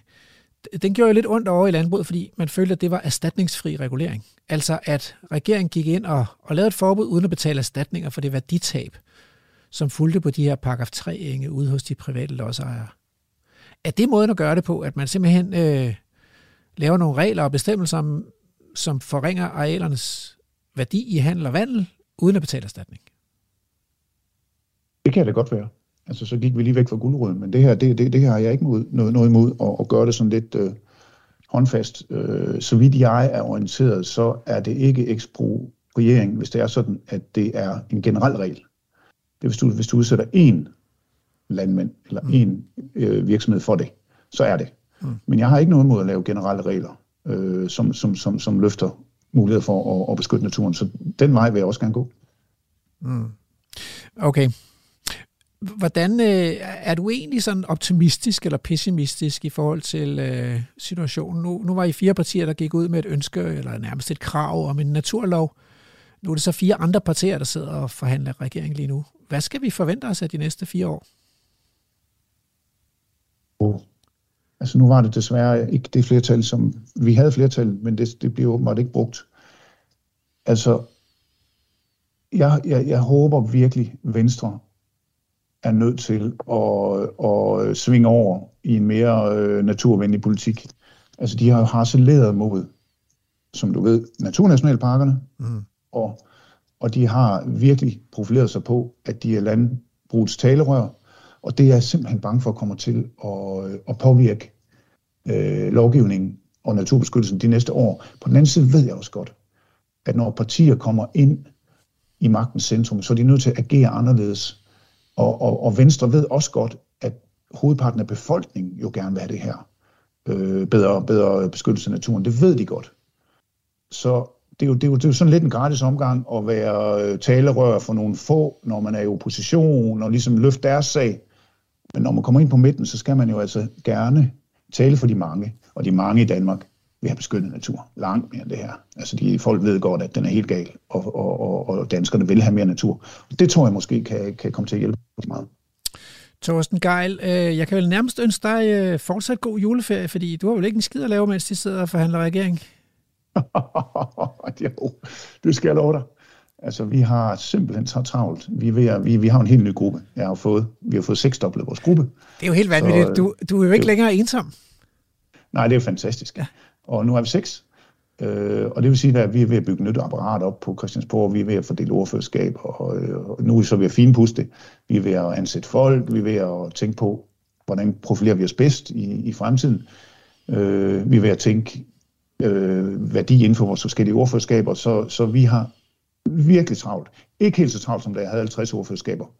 Øh, fordi de andre vil jo have nogen, så jeg har måttet bløde 46 ordførerskaber. Jamen, jeg kan godt mærke, at du er en mere af, afslappet mand end i den sidste regeringssamling. Torsten Geil, tusind tak for at uh, gøre os lidt klogere på, hvad du uh, tænker om fremtiden med beskyttet natur i Danmark. Velkommen. Så er det tid til noget uh, helt andet, uh, som man siger, nemlig fortidens kæmpedyr.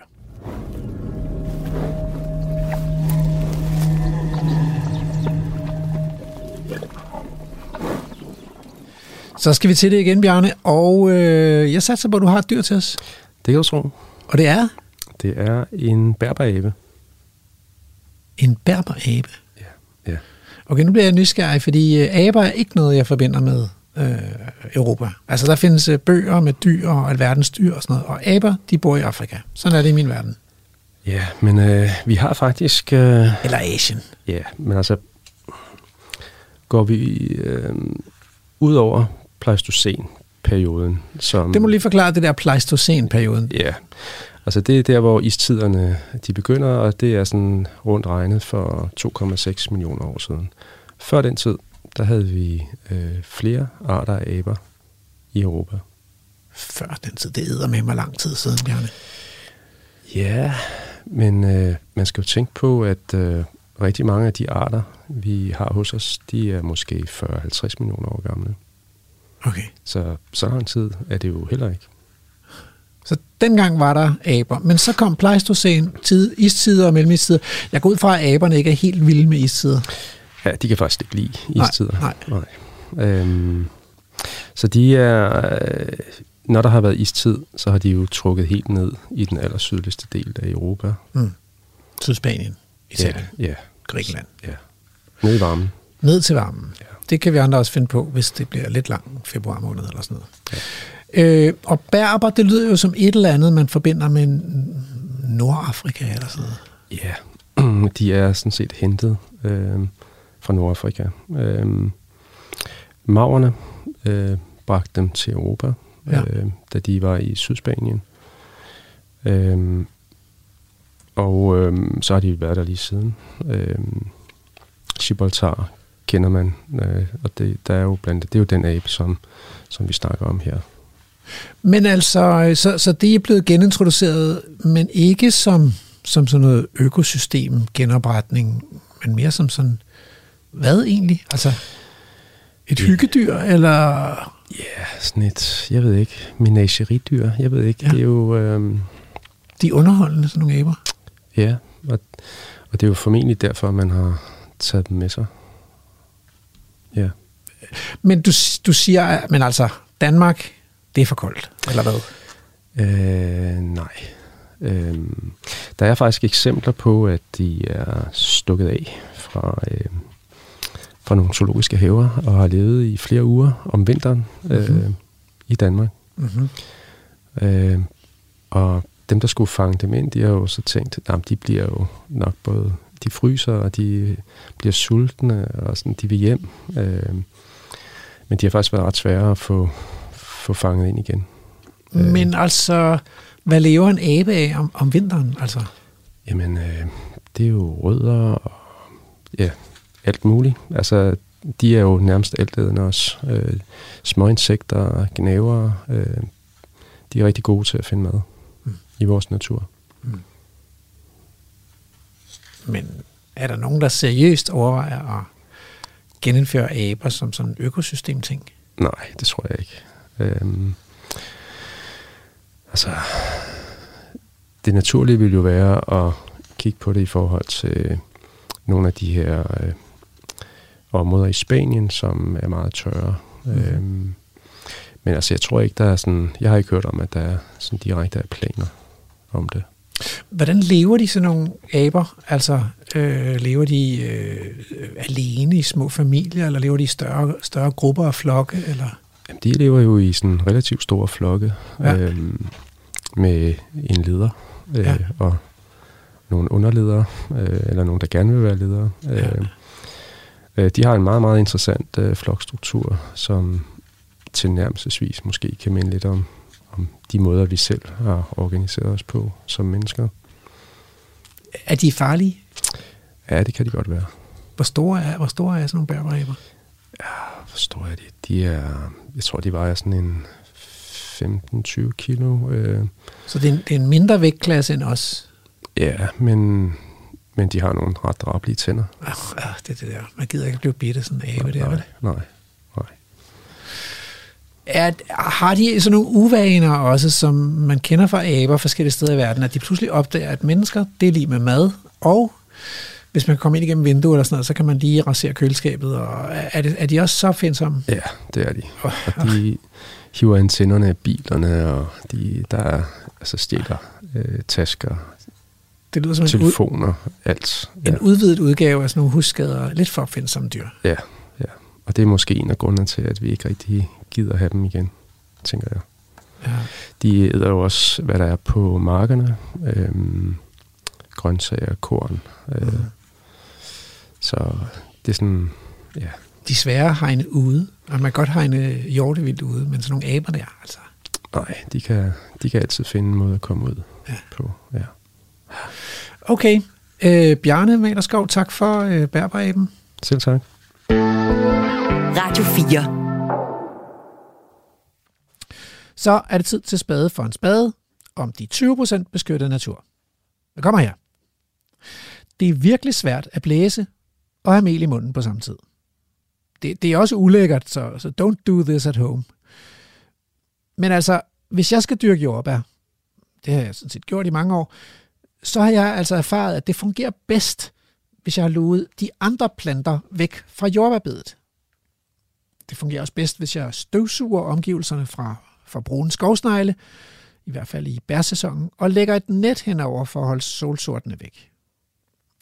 Og så skal de der jordbærplanter i øvrigt øh, tøndes og vandes. De skal vandes rigeligt under blomstringen, hvis forår og forsommer er tør. Der, så der bliver altså ikke mange tilløb til biodiversitet i mit jordbærbed. Sådan er det jo også med skovbrug og landbrug. Man kan naturligvis vælge at være lidt mere tjusket med det, man gør. Se gennem fingre med, at der pludselig står en blåhat i jordbærbedet, eller sniger sig lidt ukrudt ind imellem afgrøden. At nogle af træerne får skader og svampeangreb, og måske udvikler de hulheder, de her veterantræer. Det kan man acceptere, ligesom man kan acceptere, at der er en våd lavning eller en frostpræget bakketop, hvor afgrøden slår fejl. Og så kan man jo, i stedet for at så noget nyt, så kan man lade det være en barplet. Så kan man også nøjes med at høste måske 90 eller 95 procent af rødkløvermarken til ensilage, og så øh, kan man gøre det der, hvor kløveren står særlig flot og frodig og velvoksen, og der, hvor kløveren står lidt mere tyndt og tørt og varmt, der kan man lade være med at høste den, så der bliver en chance for de mange insekter, som lever af rødkløver. Det hedder jo i, øh, Øh, i marken er meget, der hedder det, rev vi marken let, det er gammel ret. Fuglen og den fattige skal også være mæt. Sådan en lidt højere tolerancetærskel, det vil helt sikkert gøre godt for nogle arter, som i dag har det svært i dyrkede marker og dyrkede skove. Men hvis det virkelig skal batte noget, så skal vi et gear op. Så handler det om at dyrke træer og naturkød på naturens præmisser. Tillade naturlig hydrologi, lade træerne og dyrene leve med et minimum af indblanding ude i de beskyttede naturområder, og så nøjes med at høste af overskuddet. Her må man altså acceptere en væsentlig lavere produktion end i det intensive landbrug og skovbrug.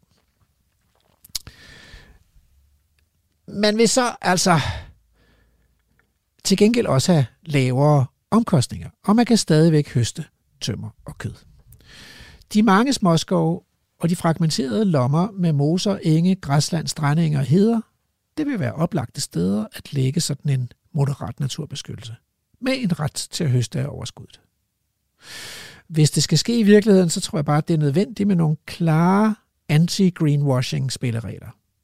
Det skal simpelthen skæres ud i pap, hvilke typer af arealanvendelse, som kan tælles med, og hvilke der ikke kan.